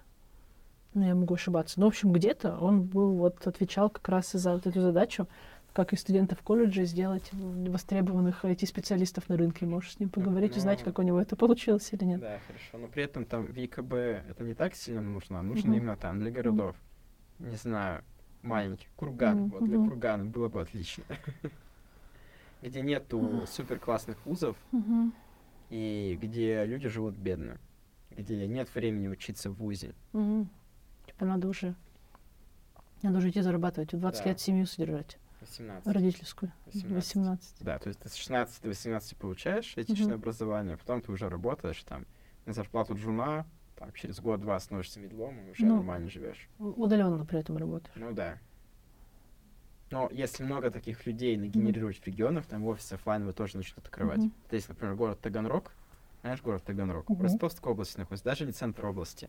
И там а, супер классно развито эти комьюнити, там много компаний, у которых сотни человек работают. Они борются за кадры, у каждого есть своя академия, Мгм. и они кажется, каждый год свою академию набирают там по несколько десятков человек несколько раз в год. Вот. Там супер борьба за кадры, где живет там 300, 300 тысяч человек. У них вот это получилось сделать. Мгм. Это у них получилось сделать, потому что там тоже какой-то классный технический вуз в Таганроге остался Мгм. от Советского Союза. Они тоже его называют есть ради, видишь, как у нас Да, радиофак. ну, видишь, тоже все, все, все вокруг вуза строится. М. Но можно было бы вот так, мне кажется. Вот Мгм. это я чувствую, что оно бы работало. Ну, вот, ты знаешь, это так мы можем начать писать соч- сочинение, если бы я был президентом России, да, что бы я бы... Я бы тоже пошла в первую очередь образование поднимать. Ну, или где-то в числе там первых Вот, но мы, приоритетов. мы ну. посильно поднимаем наше образование. Вот мы на наших курсах андроида и бэкэнда говорим, Мгм. поступайте все, кто хотят. Вот мы берем топ лучших, там 30 или 40 человек, кто сделал лучше всех тестовых зданий, мы их берем. Неважно, откуда вы, из России, не из России, Мгм. Поступайте. У нас Мгм. так школьник учился один, который только девятый класс закончил, он даже Мгм. не стажировался. М. Причем не смог поступить на Android курсы, сам Да. прошел и прислал итоговое задание. Ничего себе, получилось, получилось сделано лучше, чем у половины тех, кто на курсе учился. Да. Вот у него был, был в нем какой-то талант. Мы А почему он тогда не поступил? Он не смог сделать алг- алгоритмическую задачу. Кстати, Мгм. с тех пор изменили немного тестера, Мгм. не было алгоритмов. Давай к тебе вернемся. Значит, Давай. у вас есть вот курсы. Курс Мгм. по тестированию остался, Мгм. выкристаллизовался за, за годы. из Не, мы сейчас хотим расширить как раз в следующем году линейку Есть курсов. рекрутинг Мгм. и есть конференции. К- Какое соотношение доходов у компании TP, по между ними тремя? Что больше всего денег приносит? Ну, больше всего денег э, приносят конференции. Какой-то Больше ты с- больше, чем, да. Кстати. Почему? Мне кажется, рекрутинг там 15% от зарплаты достаточно много, всем нужны люди. А конференция так сезонно, несколько раз в год. М. То непонятно, то пандемия, то другие катастрофы. Ну, вот ты знаешь, какие-нибудь прям крупные-крупные рекрутинговые агентства, которые специализируются на IT, в которых работали бы десятки человек, они бы там гремели на всю страну. Нет таких. Можешь не думать, таких нет. В смысле, если ты не знаешь, это не потому, что ты чего-то не знаешь, таки- потому что таких правда нет. Ну, то есть это везде такие довольно небольшие коллективы, там двое, трое, пять, десять, там, если в компании работает больше десяти человек, это уже такое среднее ме- метище в крупное агентство. В самом крупном, насколько я знаю, что-то работал человек 30 в пике. В общем, потом, потом обратно все сдулось. Сейчас рекрутинговое агентство себя чувствует там не очень хорошо, потому что в целом ну, найм — это функция растущего рынка, а найм через агентство нужен тогда, когда расти нужно настолько быстро, прям денег много, нужно просто быстро-быстро расти, ты там какие-то инвестиции привлек, или у Мгм. тебя там новые направления, или что-то, что ты готов прям вот У агентству тебя нет времени нанять своих Ди- HR. дикие деньги платить. агентство, чтобы быстрее работало. Ну, там не только же в, в- том, что нет времени найти HR есть. Ну да, базу наработать, Вот, э, вот, а все так. запустить. Да, сейчас прям несколько игроков ушли, ушли с рынка. Они А, просто закрылись, или это были просто, игроки? просто закрылись, переехали. А, пишут коллеги про то, что там а, кому нужен большой хороший офис, мы съезжаем в более маленький. Ну, в общем, такие всякие штуки происходят. Сейчас не очень хорошее время для IT-рекрутинга. Не знаю, чем мы вдруг ну, про эту тему вспомнили. Но опять же, если бы мы были бы только рекрутинговым агентством, мы бы, наверное, сейчас бы вообще прям, прям, прям прикурили, прям страдали бы. Вот. И, и, и какое у вас отношение по итогам 22 года? По 22 10% от... Рекрутинг 20, 10%? 10%, да. А 90 это конференция? Ну нет, там есть еще курсы, и есть еще там аренда офиса немножко совсем. Вы, вы сдаете офис? Сдаю. Ну, у меня есть офис, это так, просто в финансовом учете у меня есть офис собственности, который сдаю. Там. Можно его убрать из, из уравнения, ну, там совсем чуть-чуть. Угу, у нас есть учебный класс, который мы пытаемся сдавать, когда он не когда он не, не, не, занят, не занят учениками, да. Да, да. А при этом у вас а, вот эти буткемпы, они проходят mm-hmm. в вашем учебном классе, и кто хочет, может в офлайн переходить, кто хочет в онлайн? Нет, они вообще, они вообще онлайн. Вот. В учебный класс мы что-то пытались набрать, но так у нас и не получилось это сделать в Екатеринбурге. То есть люди у вас со всей России, получается? Да. Ну, даже вообще со всего мира, там, с Кипра был уч- ученик. Для, для Кипра нужно из Европы. делать. Слишком дешево получается. Ты мне все интервью говоришь, что это слишком дешево, мы все продаем. Рекрутинг не дешево продаете, если что. Как все. И дорого. Вот, пользуйтесь вашими услугами дорого, как дорого. у всех. И что, что, что ты стал после этого делать? А? Ушел к другим, кто дешевле продает? Нет, мы mm. использовали, правда, несколько агентств, а потом mm-hmm. просто стали сами нанимать. Mm-hmm. Потом просто перестало быть нужно mm-hmm. нанимать, люди сами, сами идут. Ну, во-первых, сами идут, да, во-вторых, все равно сейчас не... Но время, когда, когда не очень много кто активно нанимает. Все равно количество вакансий сократилось компания уходит. Рынок, рынок в целом сжимается, да, там IT же оно не, ну, не отдельно живет.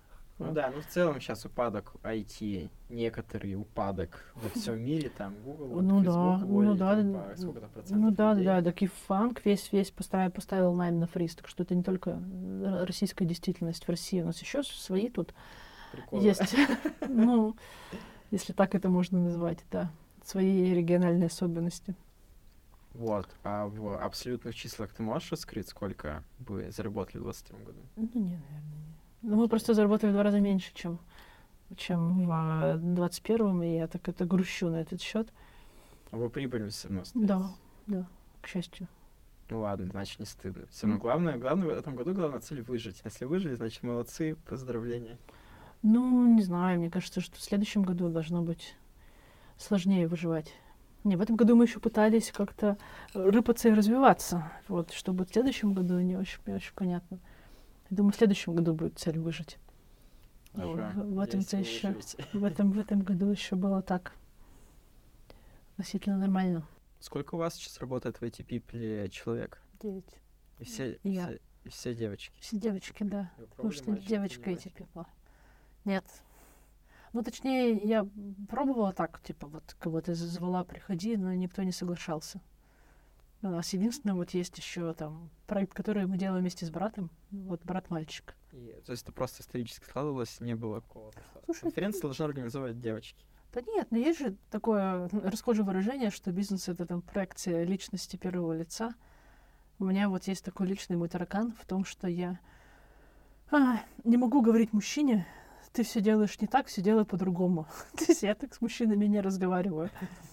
Поэтому я не могу работать в коллективе, когда у меня есть там вот какие-то подчиненные мужчины, и, в общем, указывать им, что делать. Либо они должны быть меня как-то сильно младше, ну, я не знаю, лет там в два раза. Это уже возможно. А, с девочками есть Поэтому... проблема. Они там ходят в декрет, ходят замуж, рожают детей. Ну, слушай. В этом плане у вас вообще большая текучка девочек? Ну, у нас э, долгое время была ситуация, когда каждый год кто-нибудь рожал. Потом начала рожать я и говорила, так, в общем, 15-й год я заняла, 17-й год тоже взяла этот удар на себя, давайте, чтобы вообще никто не уходил. Но в целом у нас же еще такая работа, работа с мальчиками, и если э, ты потенциальный спикер, и тебе там девочка пишет, ну что, Сережа, где тезисы доклада, Давай, а вот какую фоточку тебе выбрать? Ну да, как-то оно все, как-то оно все, мне кажется, проще. все плохое в мужчинах. Да. Слушай, ну, по-честному, так вот, вот очень многие вещи сами сложились, то есть не было такого, что я такая, так, сейчас я тут спланирую, так, какие у меня цели на пять лет, такие-то. Во многом от души, во многом по любви, во многом э, в ответ на запросы от целевой аудитории, ну, назовем это так, но на самом деле там от друзей people, которые там приходят со своими идеями, мы там с рад- радостью, радостно откликаемся. Может быть, если бы это было бы какой-то прям такой, ну, настоящий большой бизнес, то мы бы зарабатывали бы как-то сильно больше. Может быть, нет. Черт его знает. Но точно пришлось бы больше рисковать. А, я зато ну, не терпела каких-то прям больших убытков. Ну и в целом, если бы не такая макроэкономическая и внешнеполитическая ситуация, то там бизнес рос бы сильно больше. Я прям вот Ну, у всех вам рост все время, больше. ну Мы да, и- планировали в этом году вырасти в 22 вырасти там в два раза, растем на 20%. Мгм. Я планировала в 22 году стать средним бизнесом. Это когда оборот 150 миллионов и там от 15 сотрудников, по-моему, такое. Мне прямо вот, прям, прям вот, казалось бы, еще немного, еще чуть-чуть, и мы переск- перешагнем. Но нет, мы от этого ну, скатились к уровню 21 года. В целом, средняя продолжительность жизни сотрудника, она какая? Есть прям четкая закономерность, что новый сотрудник в в IT People э, либо уходит достаточно быстро, ну, то есть, типа, месяц, два, три, и там, четыре, пять, и он такой, типа, не, я не могу. Все вообще, там, ну, по разным причинам. Все очень странные, вы все очень странные люди, все очень странные, разработчики ничего не хотят, вообще все какие-то странные, типа, нет, я не могу, я ухожу. Э, либо остаются и работают прям долго. Ну, то как есть, там, пять ну, лет. пять лет, да, семь лет, вот такое. А сложно ну, потом прям замену искать, как кто уходит? Вообще сложно искать замену по двум причинам. Во-первых, потому что человек концентрирует в- вокруг себя большое количество связей и потом работает связями. То есть, когда ты, ну, не знаю, продаешь спонсорство, и ты знаешь всех деврелов в России, то тебя сложно заменить. И в целом никакая CRM ну, не заменит условно твоего телеграм-аккаунта, в котором есть все эти люди и история их взаимодействия с тобой.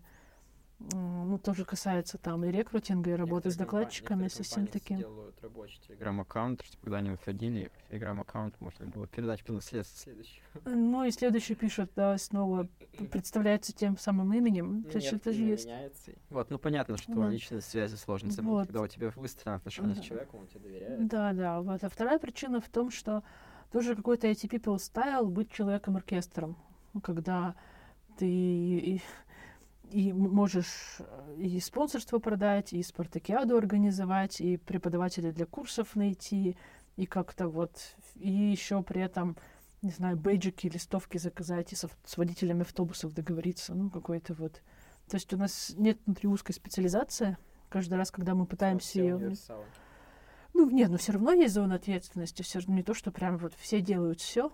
Ну, ну, близко к этому. То есть кажется, что вот если прям взять текущий состав и как-нибудь, не знаю, выстроить в хоровод, а теперь, а теперь поделите соседом справа своей ролью. И все таки раз все ролями поменялись, мне кажется, все равно бы, ну, был бы какой-то такой вот шероховатый период, но потом бы все равно оркестр продолжал бы играть. А, из-за этого сложно находить таких людей универсальных. То есть гораздо проще брать э, человека в конвейер, когда там я человек, который покупает билеты спикерам, ну, условно, что-нибудь вот такое, и там бронирует им гостиницы. Ну, не какую-то такую узкую функцию. Вот, у нас... Trail, People Manager. ну, Да, да. Вот, а у нас функции разные, и я еще как-то склонна к тому, чтобы задачи ставить достаточно абстрактно. Ну, то есть, вижен у нас вот такой, пойдемте все туда. И ну, и много кому сложно работать с такой постановкой задач, потому что непонятно, что надо делать. я тоже таких же людей люблю, как ты, чтобы они Мгм. могли много делать по краткому описанию моего вижена. Типа, давайте усилим направление курсов. Все ж понятно. Чё, чё, чё еще надо объяснять-то? Ну, давайте еще посидим, часик помозгуем, чем именно, как усилить. Ну, Вот, а ну, я целом утрированный пример, конечно. 10 человек, ну, вот постоянно на протяжении последних лет, то есть Слушай?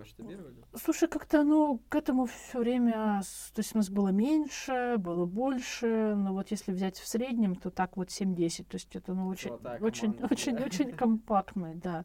Не могу сказать, что это какой-то секрет успеха вообще, ну, А, вероятно, вероятно, в этом, в этом, возможно, и кроется, ну, там, одна из причин, почему я не езжу на Порше, я не знаю, там, что-нибудь не, не владею домом в Куршевеле или какие-то там, не знаю, нет у меня собственной яхты. Собственно, яхта не нужна, если Да? ней постоянно, нужно арендовать. Почему? Давай перейдем к теме яхтинга. Потому что когда яхта стоит, она сильнее теряет в цене и сильнее теряет в качестве, чем когда она есть. Она зарастает, ее надо чистить. М, Там вот материал начинает портить, портиться, то, что она зарастает. Вот Мгм. если яхта постоянно есть, постоянно обслуживается, она лучше сохраняется, чем если она просто стоит. Да, да. Ну, там же что-то ломают же на ней все время. Ну, ломают, У нас- меняется. Но в целом же там самая главная часть это корпус. Там Мгм. заменить можно легко любые сломанные штуки. Мгм. Можешь съездить, получить права. Я вот получил в этом году, мне рассказали. Мы подробно обсуждали вопрос Да? покупки собственной яхты м. для тех, кто работает больше 10 человек. А у нас еще особенность корпоративной культуры в том, что мы таки не ушли от формата такого семейного бизнеса, когда все друг друга знают, все друг друга про все знают, как зовут детей, как зовут домашних животных, что у кого, какое сегодня настроение. Там у нас задачи распределяются, исходя из того, что человеку интересно, что он может, что он потянет. Мне вот э, Саша Карбасов на эти регаты сказал, что э, обычно в начале бизнеса такие, а потом, говорит, мы там, как трекеры, всех толкаем к тому, чтобы строить из э, бизнеса скорее такую футбольную, ну, какую-то, не знаю, баскетбольную команду, что вот у нас есть роли, давайте мы найдем наилучшего игрока на эту роль. Не то, что типа вот ты, Вася, ну, давай мы тебя куда-нибудь поставим, исходя из того, что ты можешь и чего ты хочешь, а типа, ну нет, если у нас нет сейчас под тебя роли, пожалуйста, на скамейку запасных там в следующий. Вот такое более вот, мы вот этот вот период а, семейного бизнеса так и, так и не, не- не перешагнули. По какой-то, по какой-то причине, ну, понятно, из-за чего. семья, нужно М. прощать ошибки. Ну, Там да. не увольнять. Ты увольнял кого-нибудь? Ну, увольнял, конечно. конечно. Вот, и мне кажется, в этом смысле мне нравится, когда в коллективе дружеские отношения, но чтобы это не было прямо супер семейно. То есть хочется, чтобы какая-то какой-то кусок грани был, в котором можно сказать человеку, что он что-то не так делает, он это нормально воспринимал. Не Слушай, говорим, мы же ну, семья. Не, ну в семье же, ну, тоже всем всему все В семье, безусловно, безусловно, любовь в семье. Ну, безусловно, любовь, Моя ну, мама любит любой. Что бы ты ни сделал, Ну, чтобы не украл, ну, мама, не мама меня критикует, дай боже, вообще. Поэтому в семье-то А, мы тоже... такая семья. А, Совершенно не. Мне кажется, как раз в в семье-то... У нас в даблтапе дружеская такая атмосфера, но хочется не называть ее семейной. Мгм. Хочется называть семейной, Мгм. потому что должна быть грань с профессионализмом. Ну, если какой-то человек есть в- в- в не тянет, плане- ты с ним что делаешь? Ты его увольняешь или ты пытаешься найти ему такое место, в котором его сильные стороны раскроются, а слабые нивелируются? Ну, в зависимости от того, какой человек, если прямо мы видим, что он а, не тянет, и мы не видим для него никакой другой роли, то мы с ним расстанемся. Мгм. У нас не было, было несколько спорных людей в 22 году, с Мгм. мы расстались, там по периоду неспокойствия. Мы Мгм, поняли, что дальше тянуть и экспериментировать с ними не можем, Мгм, там нужно сейчас бизнес укреплять. мгм. Вот, и сделали это без сантиментов. Ну. И потому что там я очень много себя в компанию тоже вкладываю, и хочется, чтобы она работала, и должны вкладывать столько же, если у них не получается, но сори, не с нами. Но при этом отношения очень дружеские, понимающие, помогающие. Мгм. Ну, всем сотрудникам мы поможем в каких-то сложных ситуациях, в которых они оказались. Вот, но не Ну, семья. Слово семья да. не хочется использовать. Семья для Вина Дизеля. Для чего? Для Вина Дизеля. Что такое? А, Один из главных героев серии фильма «Форсаж». И про него есть куча мемов, что он говорит пафосную фразу про семью. Вот, и давай поговорим на самую Давай. классную тему IT-регаты. Я думала про семью. Давай, про эти ребята. Это еще одно ваше мероприятие. Одно из двух моих любимых, ну, блин, с FailConf ом. Ну, потому что ты, да, вот ЦА двух мероприятий для собственников бизнесов, у нас их два, и Терегата, и Фейлконф. И оба твои любимые. Знаешь, какое совпадение? Да, расскажи, что такое IT-регата, как она появилась, и что из себя представляет сейчас. Но Терегата — это путешествие на яхтах для э, собственников IT-компаний, которые живут в разных странах мира. Уже давно международное мероприятие. Оказалось, что в целом есть тема предпринимательского одиночества даже у тех, кто в России живет.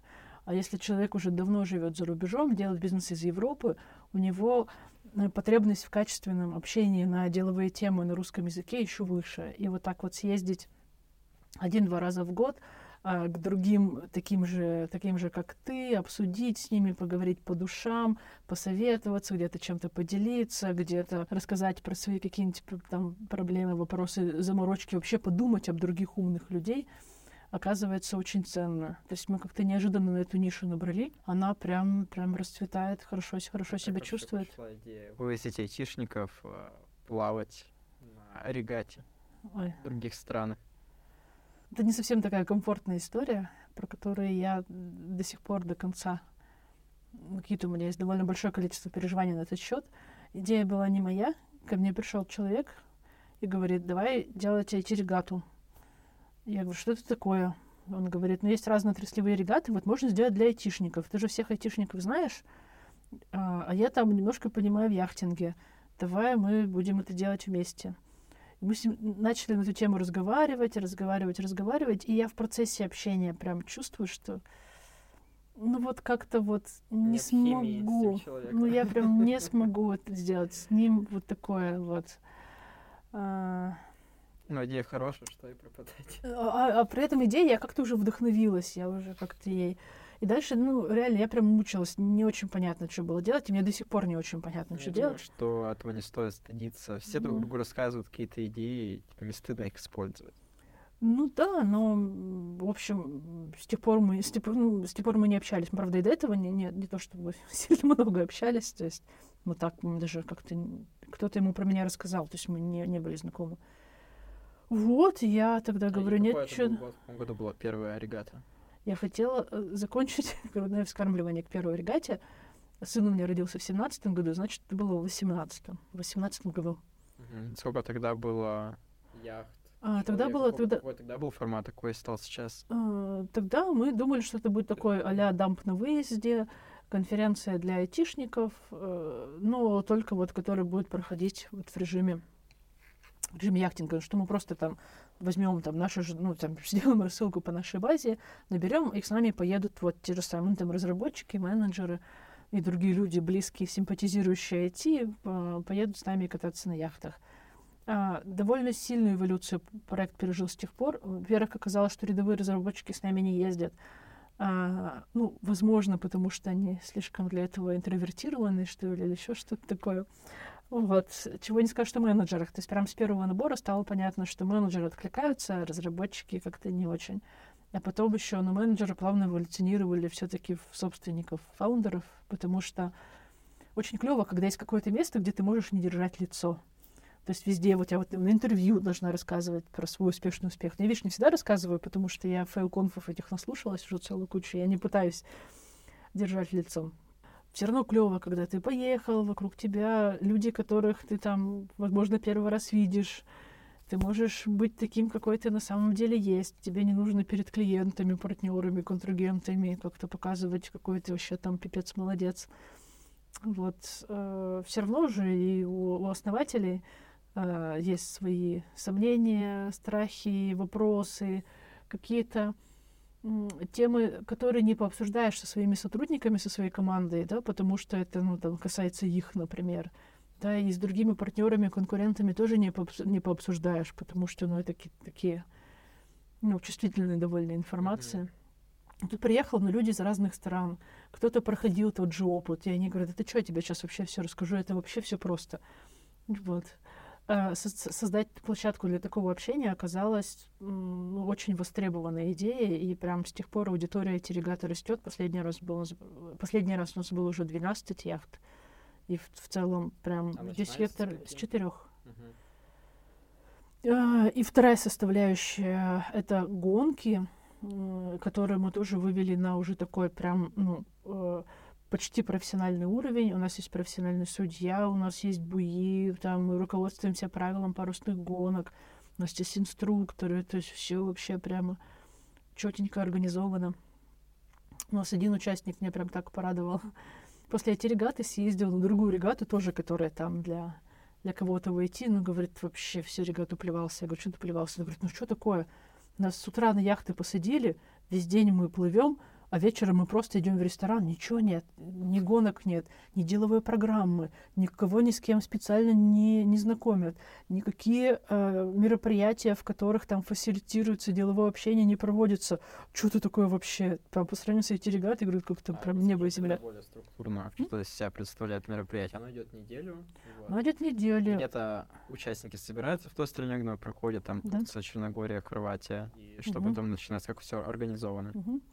Мы распределяемся на яхтах. На каждой яхте есть капитан. А, Каждый день мы просыпаемся, э, у нас завтракаем, завтрак в таком деловом формате. Там одна из наших вообще главных задач в том, чтобы люди перемешивались и не общались только с экипажем своей яхты. Поэтому приходится много усилий тратить на то, чтобы люди как-то между собой перемешивались. Вот одной, одной из э, форм этого перемешивания — это деловые завтраки наши. То есть за каждым столом стоит табличка, на какую тему мы приглашаем разговаривать за этим столом.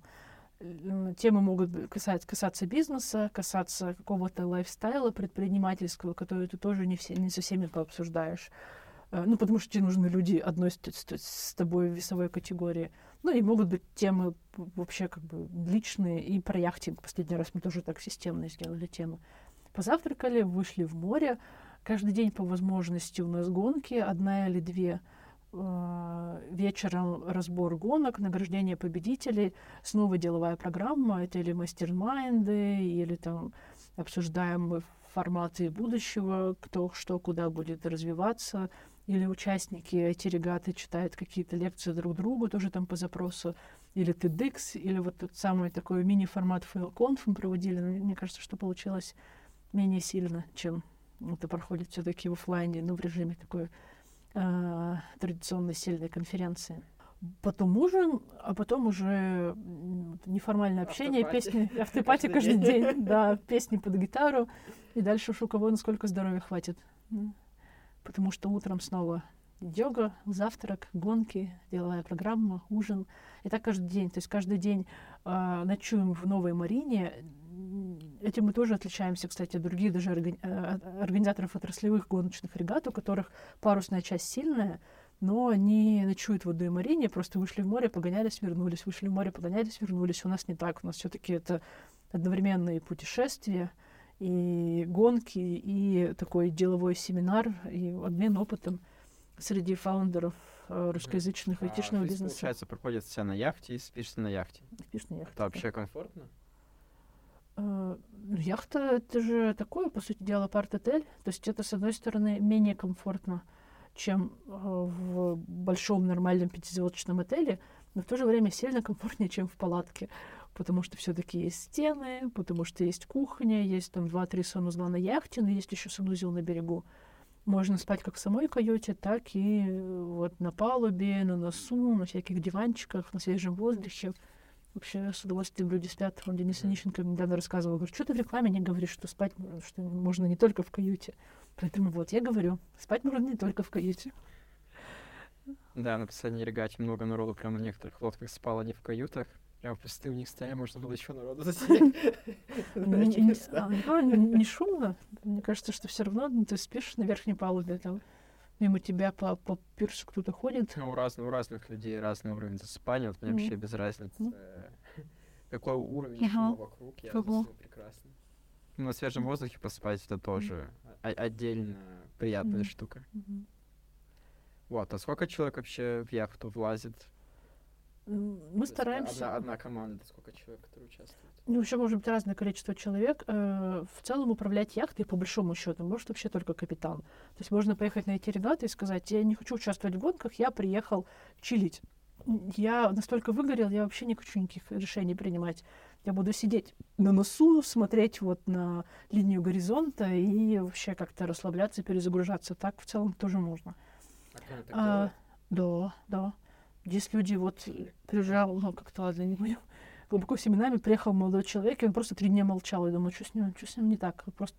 А он ну, настолько устал, настолько какой-то был замотанный, такой уставший. И вот он три дня отмолчался, посмотрел по сторонам, а потом вообще пошел. Разговорился. Разговорился, да, и оказалось, что он, вот он настолько э, богатый собеседник, что прям удивительный контраст с человеком случился. Вот была еще история совсем недавно, мы скоро в блоге опубликуем, о том, как у человека была прям, прям, прям депрессия, ему прям даже уже прописывали услуги психотерапевта и таблетки, довели его там до состояния, говорит, ну я был где-то такой в районе нуля уже, как бы не минус, но мне все равно было тяжело. Я еще подумал, как я поеду на регату, там же люди незнакомые, это же ужас какой-то, мне прям так вот не хотелось ничего менять, еще какой-то аргухой заниматься, билеты на самолет покупать, что-то такое. Ну, там помогли ему, в общем, купили, все сделал, приехал, он говорит, я восстановился просто прям вот зарядил батарейки. Мне говорит, с самого начала надо было не, не, не пытаться как-то самостоятельно себя вытащить за волосы из воды, а просто поехать на эти регату и как бы там напитаться и морем, и солнцем, и общением с умными людьми, и как-то вот... При этом есть же режим дня определенный, то есть решение это принимать нужно не так много, когда ты не в гонке. Ну вот, возвращаясь к гонкам. В целом мы стараемся в яхту селить не больше шести человек, чтобы было комфортно. Хватит То есть, бара- сколько? ну, четыре каюты, можно по два человека в каждую каюту поселить. Просто носовые каюты, они поменьше, кормовые каюты, они пошире, поэтому в кормовые мы стараемся селить по два, а в носовые по одному. Вот, Мгм. шесть человек, ну, там плюс капитан, и вот так, шесть-семь. Мгм. И получается, что и на яхте при этом не очень тесно. Да, и в команде достаточно ролей для того, чтобы вот в гонках хватало рабочих рук. Мгм. Ну, я, я ездил на эти регату три раза и приехал вообще за нетворкингом год назад, в октябре 21 Мне так понравились гонки, что я получил права там меньше, чем через полгода, да, в апреле 22 Мгм. Вот, я не видел людей, которые не хотят участвовать в гонках. Б- Я не знаю, насколько этично имена какие-то Ну нет, не, не- не- вспоминать. не будем, просто таких людей есть, это окей. Все считают, что это окей. Ну, Есть один человек, он сказал, что вот я в следующий раз поеду, но если вы сделаете какой-нибудь катамаран, который не гоняется, я, мне, мне прям не понравилось гонки. Вот, ну, там, Ну, ну, кажется, большинство, кажется, большинство, большинству да, нравится. большинству нравится, конечно. Вот, вы проводите опросы, вот Да. ты отметил, что вы фидбэк собираете, да, Да. на регате тоже собираете Да. постоянно фидбэк. Да. Я прямо за эти три регата замечал, как мероприятие эволюционирует, все лучше и лучше становится. мгм. Там последний раз, кажется, уже близко к идеальному, потому что Мгм. было оптимальное количество гонок, была береговая программа, и все по времени было более-менее, и кажется, уже ну, куда дальше расти. Не, мы в следующий раз усиливаем береговую программу, потому что э, парни из стратоплана приедут с нами ее вести. То есть это уже будет не мой хендмейд, а еще прям профессиональный ведущий, который умеет вот это все фасилитировать.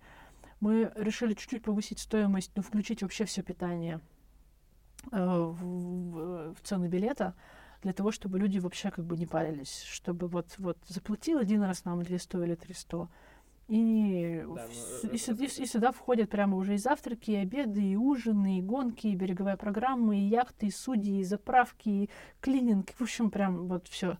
Не можно Ну, вообще такое. яхту раздолбать, дать щепки и все. Ну нет, нет, нет, нет. есть Отдельно, да, нужно скинуться на страховой депозит. Вот. Ну, и когда будет следующая регата? Следующий будет с 3 по 10 июня в Турции, а потом 23 года. 23 года, да, а потом с 23 сентября 23 года в Хорватии. И дли- длится на одну неделю. Длится неделю Да. с субботы по субботу. Ничего, да. сколько стоит? А, 200 а, одноместно, в смысле, один в двухместной каюте, 300 один в каюте король и бог, ну, или королева и богиня. А если вдвоем в каюте тоже 300? Нет, если дом в каюте, то 200 умножить на 2. А, вот так вот. То есть нет, нет скидки за опыт. Ну, И получается, к тебе в каюту, еще кого-то подселят. Если ты 200 платишь. Если ты платишь 200, тебе ко- кого-то подселят, да. Он может спать либо с тобой в каюте, либо на палубе. Либо Очень- меняться. Очень большое количество людей, ну, правда, правда, спит на улице, не знаю. Ну, то есть это такой немножко, немножко поход, но при этом в каюте, ну, то есть я, например, не люблю, я как-то не, это, не могу спать где-то наверху, но в каюте совершенно комфортно, то есть там же матрас, белое постельное белье, все отглаженное, такое подушечка, одеялка, куча полочек, шкафчик с вешалками, то есть можно платье повесить, то есть все-таки походная составляющая, она такая, ну, как бы это комфортный поход. А в прошлый раз у нас с Катей вообще был свой санузел с входом из спальни. Это вообще красота. А, что по мужской болезни? Многих людей укачивает, не укачивает. Да, почти все про это спрашивают. М, Я вообще не замечала сильную проблему с укачиванием. Ну, То есть было там типа пару случаев, там ну, первый, второй день немножечко человек так какой-то вялый первые полчаса после высадки на берег, потом все проходит. Ну, то есть кажется, что проблем меньше. массовой проблемы нет в тех Не, акваториях, в которых нет, нет, нет. регат. Массовой проблемы точно нет. То есть разовые какие-то случаи, ну, там хватает поесть. А яхта может перевернуться Нет, нет, она физически не может перевернуться. Так, это что, чего достигается? Ну, Такое достигается? устройство яхта. Ну, то есть она, ну, может быть, какие-то, когда шторм совсем может попасть, но мы когда штормовое предупреждение, мы в море не выходим. Нет, там все предельно безопасно. Э, Сложно как-то себя повредить, но можно себе какую-нибудь царапину поставить, да, или там что-то упасть куда-то. Но А это же этого не... Какая, какого, какая у вас возвращаемость на регату? То есть сколько людей повторно потом еще раз хотят приехать? И, и приезжают. Ну, порядка 60-70%. Это прям было для меня удивление. Я думала, что эти регаты это одноразовое мероприятие будет. Что человек один раз съездил на эти регаты, попробовал яхтинг. Следующий год он поедет там летать на параплане, а там третий год он поедет куда-нибудь сплавляться там по какой-нибудь реке, а потом он на Килиманджаро взойдет. Ну, какое-то вот мне казалось, что вот мы вот это наши конкуренты.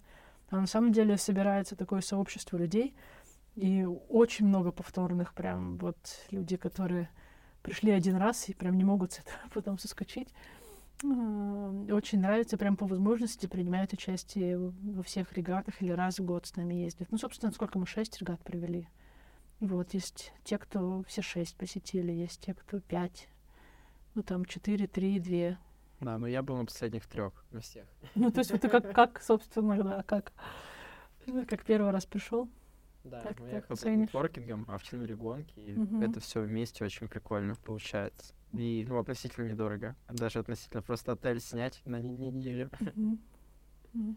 Вот, ну, Но мы к этому и стремимся, чтобы это были все-таки, ну, то есть прямо вот две, как вот в AT People, две ноги, да, там рекрутинг и конференции, они обе важны. Я не могу сказать, что мы делаем эм, рекрутинг ради конференции или конференция ради рекрутинга, как бы нет такого. Так и в регате две прямо еще более равномерные ноги.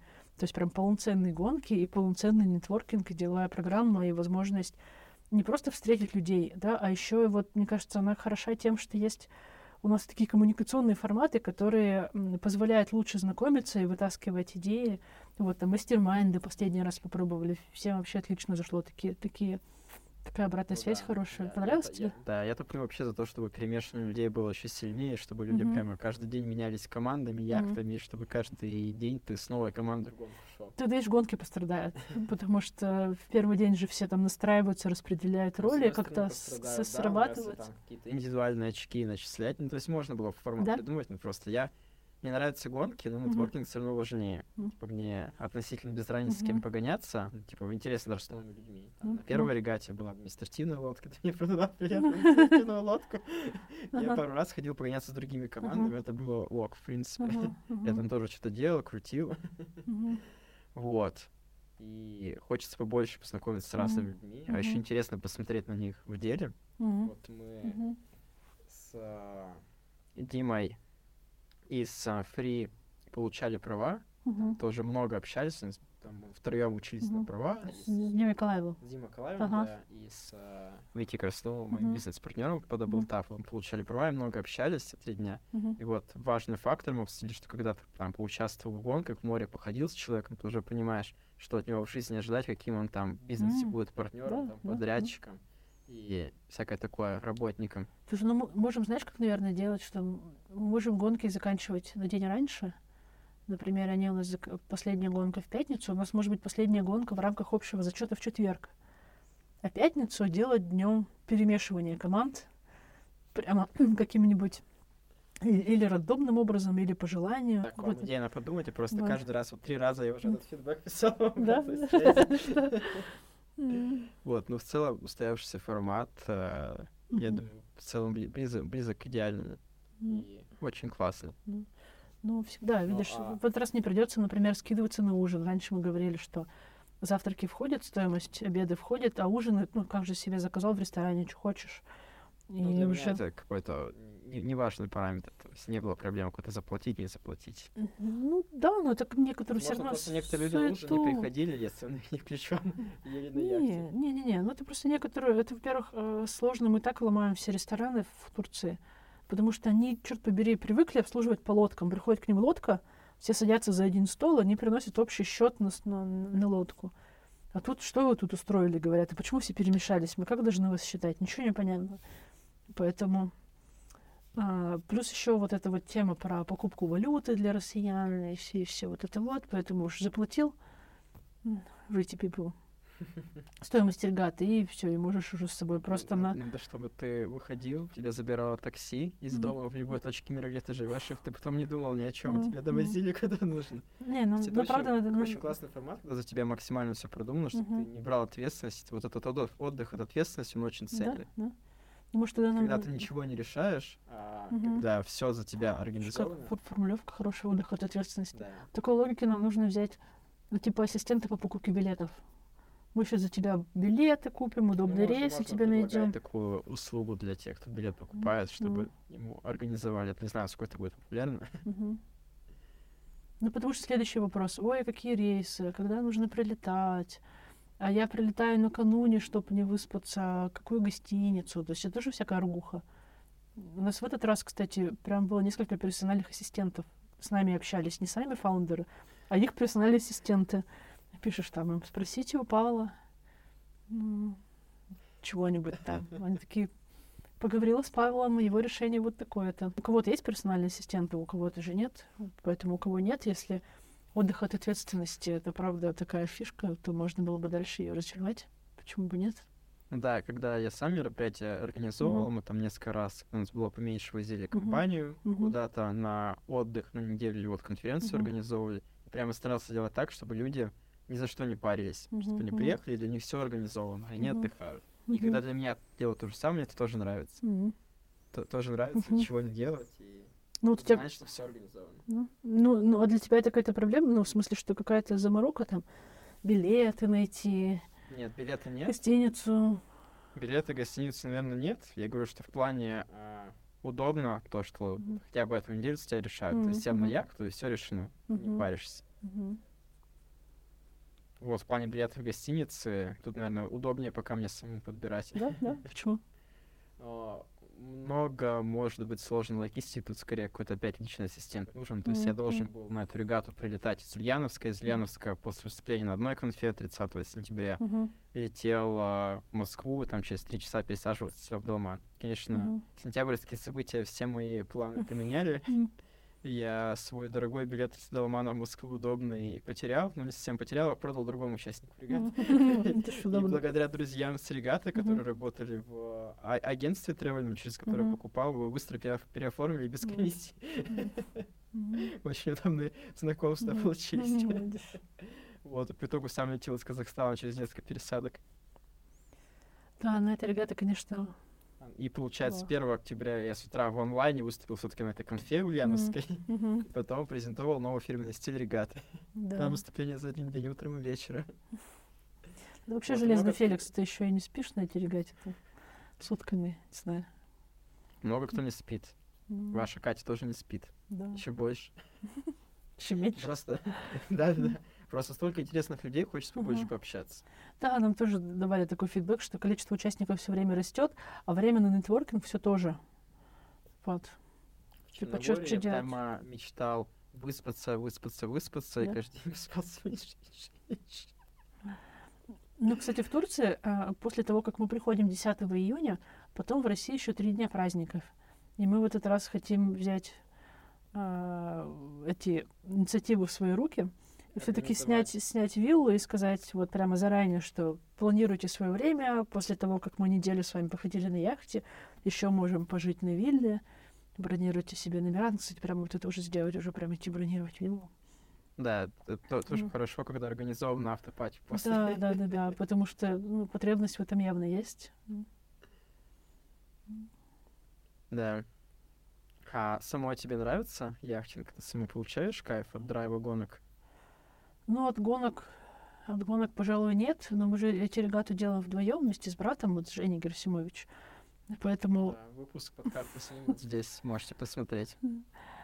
поэтому он отвечает за яхтенную часть, он как раз там прям профессиональный, полупрофессиональный капитан, и, в общем, ему это все очень-очень нравится, он топит за... Вот он как раз развивает э, яхтенную часть, э, то что, то, что связано с гонками. Он там говорит, давай у нас будет профессиональный судья, давай мы сделаем вот То это. есть у вас все-таки есть такое разделение обязанностей. Да. Ты за нетворкинг отвечаешь, Да. стоп, а он за гонки. Да, да. Прикольно. Мгм. И вы брат с сестрой, тоже Мгм. семейный бизнес. Вообще, насколько это бизнес, кстати, ребята? Вы на этом зарабатываете какие-то нормальные деньги или это чисто по фану? Слушай, это по, это по фану. Это прям нормальными деньгами. Ну, Вот как-то странно, да? Вот у меня есть FailConf и, эти регата. И обе вроде бы на фаундеров. И как раз Самых можно было людей. на самых богатых людей, да.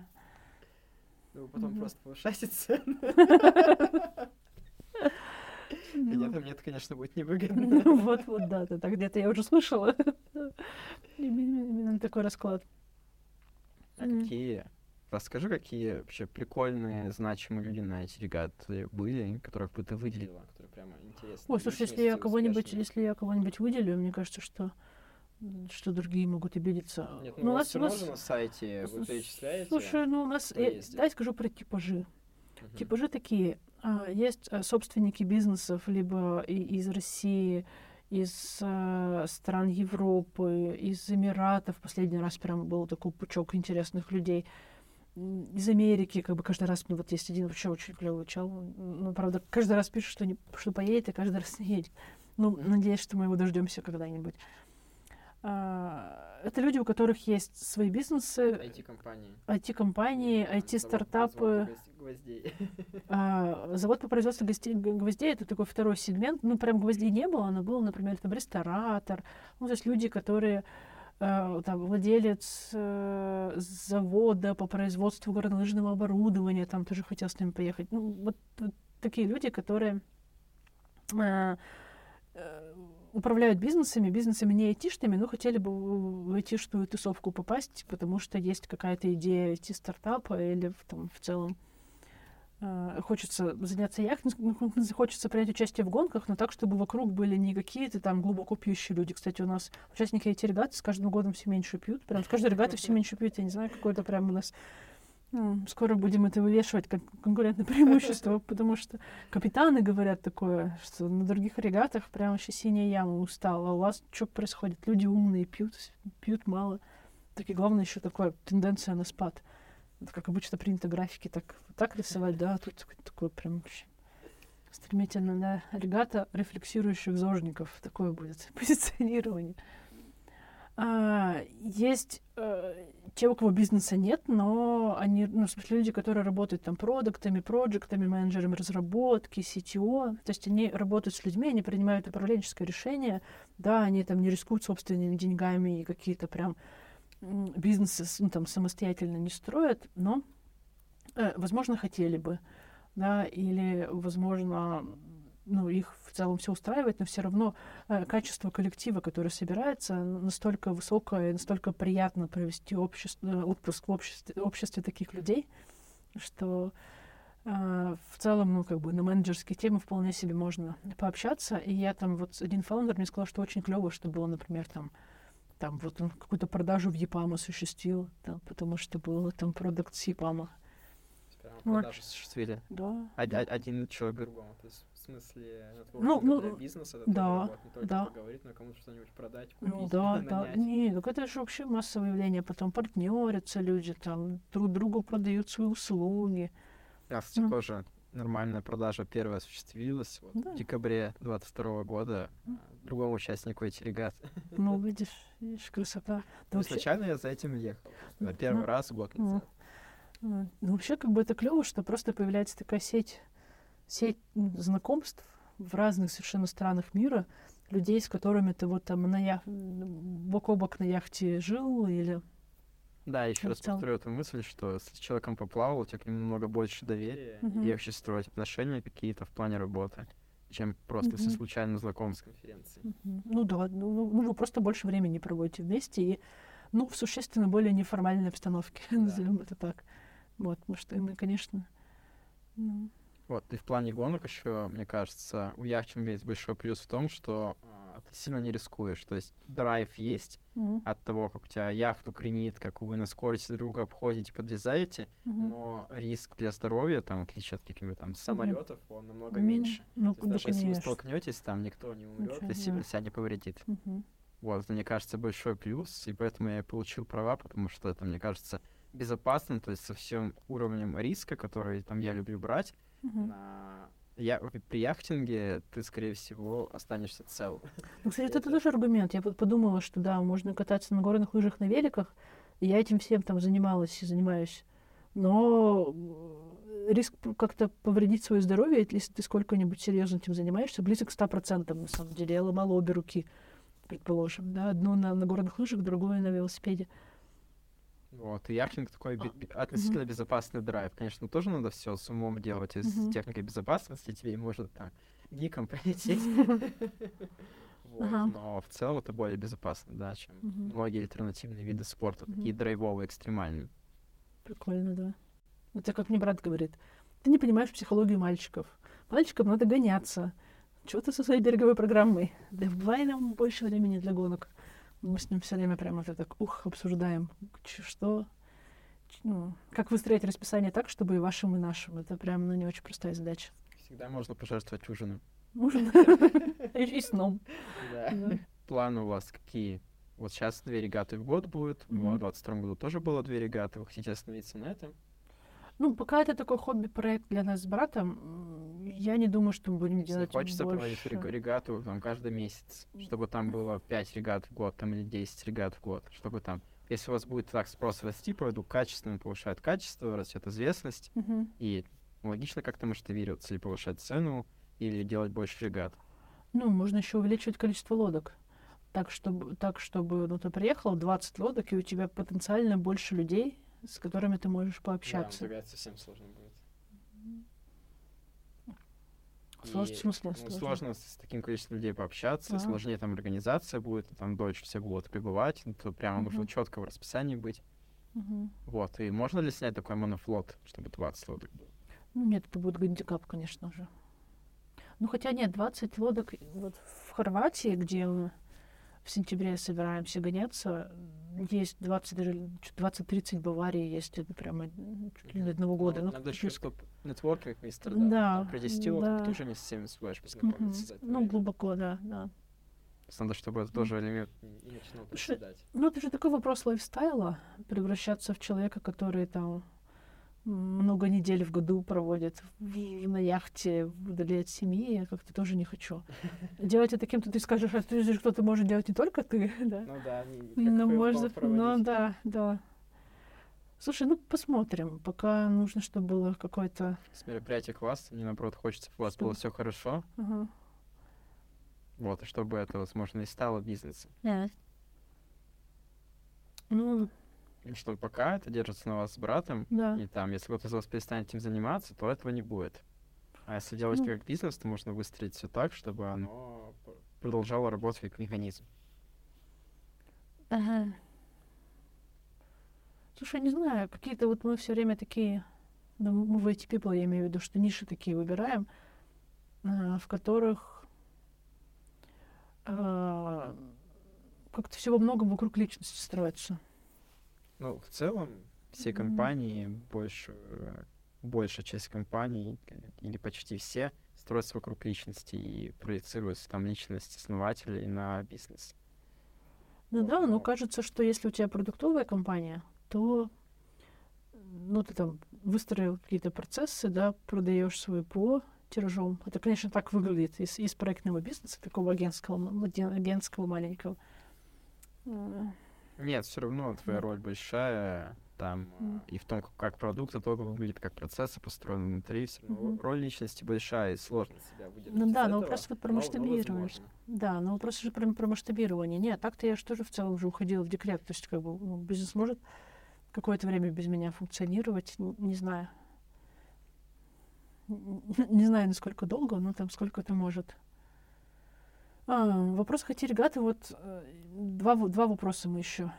Вот по части регаты мы два вопроса еще не решили.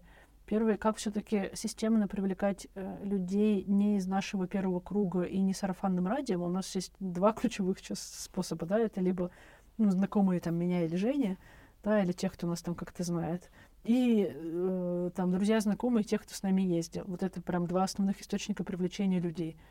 Поэтому вот первый Знаешь, вызов Выступать на научиться. конференциях.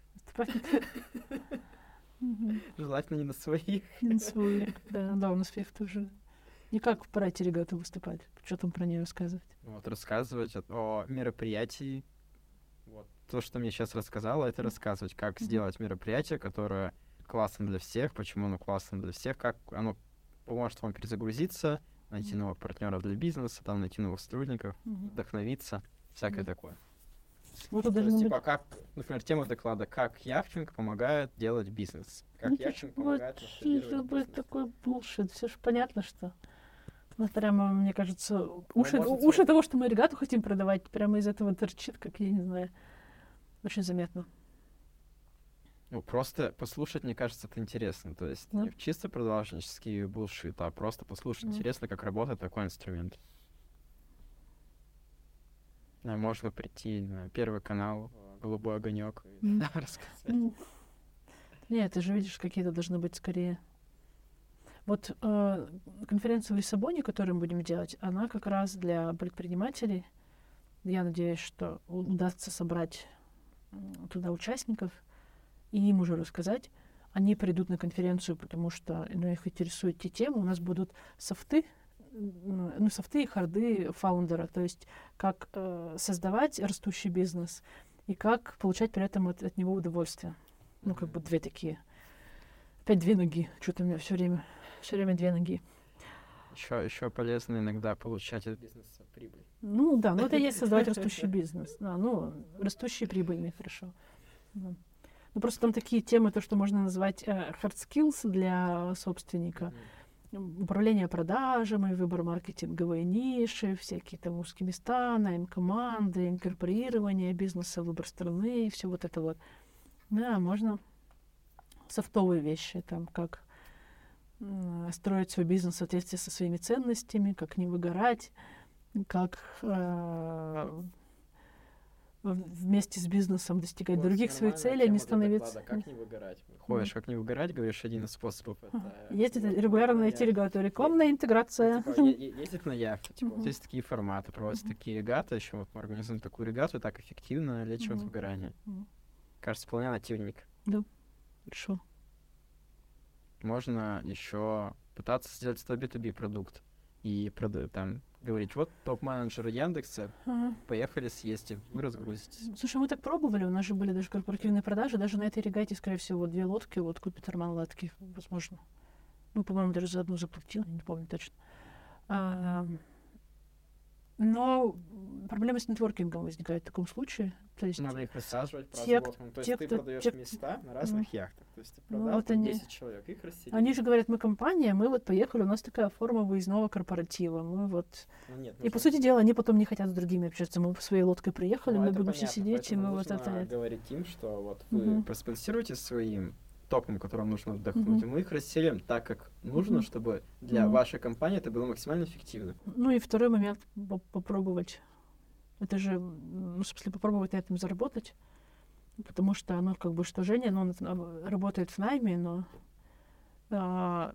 количество времени, которое он вкладывает в делегату, э, вот, и то количество дохода, которое он получает, ну или там я получаю, конечно, не Ну, сопоставимо. доход у вас все равно есть. Ну, то какой-то доход да, сейчас уже есть, да, экономика. Первые, первые две были убыточные, да, а потом... А, потом, да, доход есть, но это такое очень высокорискованное мероприятие с очень, ну, там... То есть мне нужно в октябре еще заплатить за лодки, чтобы следующим летом сходить. И, и вот за этот период нужно, черт побери, чтобы ничего не случилось. Ни пандемии, ни там каких-нибудь переговоров между Эрдоганом и Путиным, которые закончились тем, что Турция вдруг стала опасной для россиян с точки зрения коронавируса. Ни мобилизации, ничего-нибудь еще. Это же прям, ух, ух, тренирует стрессоустойчивость. Ну да, последние годы точно. Каждые полгода что-то не так происходит. Да. Слышал ли ты что-то о феминизме? Как вообще, что думаешь про равенство мужчин и женщин в плане работы, в плане семейного быта, как к этому относишься, какая у тебя позиция на этот счет? Думаю, что каждый должен для себя решить этот вопрос. Кому-то нравится быть домохозяйкой или домохозяином и в этом реализовываться, и вообще прекрасно, если так. Кому-то нравится сочетать в каких-нибудь пропорциях там. Вот. Я отлично, кстати, отношусь к тем, кто сознательно не заводит детей, вообще имеет право. Или там даже не заводит семью и какого-то прям такого долженствования в моей картине мира совершенно точно нет. А, про себя я могу сказать, что я прям так пытаюсь совмещать. Это прям, это непросто. Ну, Совмещать бизнес и семью. Бизнес и семью, да. Ну, семью, когда не было детей, в целом было несложно совмещать. То есть как-то нормально, когда просто есть муж, и муж тоже трудоголик. Я помню, что я как-то раз возвращаюсь с работы в 2 часа ночи. Мы только не, недавно начали жить вместе, там сколько-то, несколько месяцев прожили. Вот, подхожу к дому и думаю, как же так, в два часа ночи, а меня, думаю, нет, он меня не потерял. Ну, как, почему вот он мне даже не позвонил? Ему вообще, что ли, все равно, где я тут, можно сказать, может, я вообще потерялась куда-то, где я вообще? Подхожу к подъезду и вижу, что с другой стороны он идет к подъезду. Он просто тоже в это время возвращается с работы. Вот так примерно мы с ним жили до появления детей. Э, ну да, вот на том этапе, на том этапе ну, короче, семья в виде мужа не, не мешает карьерной самореализации, ну, по крайней мере, в моем случае не мешала. Э, дети, конечно, там вносят свои, свои коррективы. И как, как успешно совмещать бизнес с детьми? Ну, мне кажется, что правило примерно такое же, честно говоря, как в бизнесе, что делать то, что кроме тебя никто не может делать, и делегировать то, что в целом ну, подлежит делегированию. И что ну, в случае есть... с детьми можно делегировать? Ну, в случае с семьей можно делегировать уборку, можно делегировать глажку, можно даже готовку. У меня там был такой период. А потом у нас в, относительно детей, ну, как бы у меня была там такая позиция, муж, как мне кажется, немножко посопротивлялся, но потом ее принял, что когда зак- закончится грудное вскармливание, говорю, дорогой, у нас с тобой вообще одинаковые прям права и возможности относительно детей. То есть ну, и... Реализуй свое право, пожалуйста. Да-да-да. Ну, сколько-нибудь полноценно совмещать все-таки женщине там, работу, даже не то, что бизнес, работу и воспитание детей, можно, мне кажется, только в том случае, если муж тоже совмещает работу и воспитание детей, потому что если дети целиком на женщине, ну, бизнес точно будет страдать, даже в моем случае это страдает. Но если бы там Андрей еще не занимался этим полноценно, если бы я не могла уехать на эти регату и прям быть вообще спокойной за то, что происходит, я прям вот этим летом два раза ездила на, на эти регату, и один раз ездила к подружкам просто потусить. Первый раз приезжаю, у меня сын научился читать по-русски. Второй раз научился читать по-английски. А третий раз они с папой читали книжку про Кастера, а там Кастер пек пирог, и они пошли в магазин, вот, и купили ингредиенты для пирога, и испекли этот пирог по книжке. Я говорю, как вообще прекрасно, я дайте еще куда-нибудь, еще уеду. Андрей готов водить на всякие кружки, ну, например, там выбирать кружки как-то исторически, это моя там роль, функция, или он там готов читать книжки, но книжка должна дома как-то появиться, а это же интеллектуальная нагрузка, для ну, там почитать обзоры книг, что там на такой-то, что там, не знаю, трехлеткам, пятилеткам, что они там вообще сейчас читают, Потому что мы помним про себя там Агнию Барто, э, там, Чуковского, Михалкова. До сих пор уже столько всякой детской литературы понаписали, что нужно в этом с нуля разбираться. Оксимирон, Моргенштерн. Ну, вот, и там вообще перевели кучу всего. Прям сейчас только было удивление, когда я вот так вот уже как, э, как родитель столкнулась с детской литературой. Вот, а в плане равного отношения со стороны работодателей к мужчинам и женщинам сейчас есть в России такая проблема или нет? Или в плане зарплат? Сплатят mm-hmm. ли женщины меньше по вашему рекрутерскому опыту? Слушай, у меня, может быть, какая-то не, непопулярная позиция. Мне кажется, что такой, ну, сильной такой проблемы нет. Кроме того, что женщин спрашивают, там, девушек спрашивают при трудоустройстве, не собираешься ли ты в декрет, ну, какие-то такие вот смешные штуки. Вот. Ну, у мальчиков можно спрашивать, не собираешься ли ты со временем переехать в Москву? Ну, там, или не собираешься ли ты открыть свой бизнес, что-нибудь Да, такое? мне кажется, тоже это вопрос несколько не имеющий значения, mm-hmm. потому что люди скорее чаще меняют работу, чем рожают ну, детей. Да, да, да, да, да. И вот такое. Ну, я не чувствую сильной дискриминации, но я работаю в такой сфере, которая все равно вот, больше, больше женская. То есть рекрутинг. А есть вообще ну, женские и мужские профессии? Может, рекрутинг рекрутинг женский как раз потому, что большинство рекрутируемых мужчины. Нет, ну почему? Есть же, ну, рекрутинг не обязательно с айтишной специализацией. Во-первых, и IT-рекрутеры тоже есть мальчики, и их вполне ну, какое-то количество, мне кажется, процентов там 5-10 от общего количества, от, от, вот, от, от всех IT-рекрутеров России. Вот это все-таки мужчины. Мне вот давно интересно, почему среди разработчиков все-таки подавляющее большинство мужчин, а не женщин, куда девочки деваются. Это же работа не Ну. связанная с переноской тяжести. Там. Вот шпалоукладчица — это женская профессия, а разработчик — мужская. Почему вот вообще так? В твоем коллективе и среди разработчиков сколько мальчиков, сколько девочек? У нас, наверное, процентов э, 20-25 женщин. Мгм. Вот, но у меня есть ответ, почему меньше э, женщин в IT. Просто изначально есть еще некоторые стереотипы, Мгм. которые родители детям прививают о том, что вот там математика не для девочек, М. физмат не для девочек, программирование не для девочек. Вот, и из-за этого есть Мгм. некоторая часть перекоса есть из-за этого, из-за того, что есть стереотипы в семьях, и там некоторые стереотипы в обществе, конечно, сейчас их Мгм. намного меньше. Мгм. Вот, но среди руководительниц у нас сейчас там примерно 40 на 60 я думаю, Мгм. женщин и мужчин. Мгм. То есть в даблтапе э, Ну, у мы- девочки больше шансов стать руководителем статистически, да, Да, чем в другой компании, поэтому женщины приходите к нам, девушки мы вас очень ждем. Вот, но некоторые компании прямо вводят квоты, особенно на Западе, там в России вряд ли это где-то есть. Вот, какого у тебя к этому отношения? Нужно ли специально квотировать какие-то там О, полы, слушай, расы, чтобы создавались прецеденты, чтобы эти прецеденты показывали подрастающим поколениям о том, что они могут. То есть Это тоже очень важный момент, то, чтобы у тебя был какой-то ориентир, который ты видишь, и ты понимаешь, что вот он такой же, как я, он Мгм. женщина, я Мгм, женщина, я могу тоже стать таким же классным.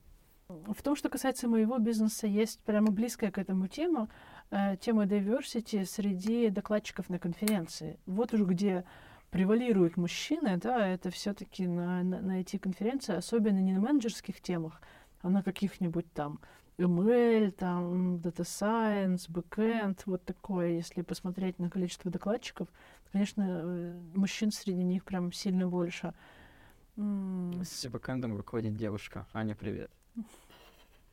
Да, я про какую-то, ну, была нашумевшая тема, по-моему, по ПХП была конференция, на которой все докладчики были белые мужчины, и в итоге их там как-то захейтили. за- закрыли да, и они закрыли конференцию, да. При этом на входе у нас никаких, совершенно никаких нет вообще ограничений. Ну, просто, ну, вот девушки просто меньше шлют заявки на доклады.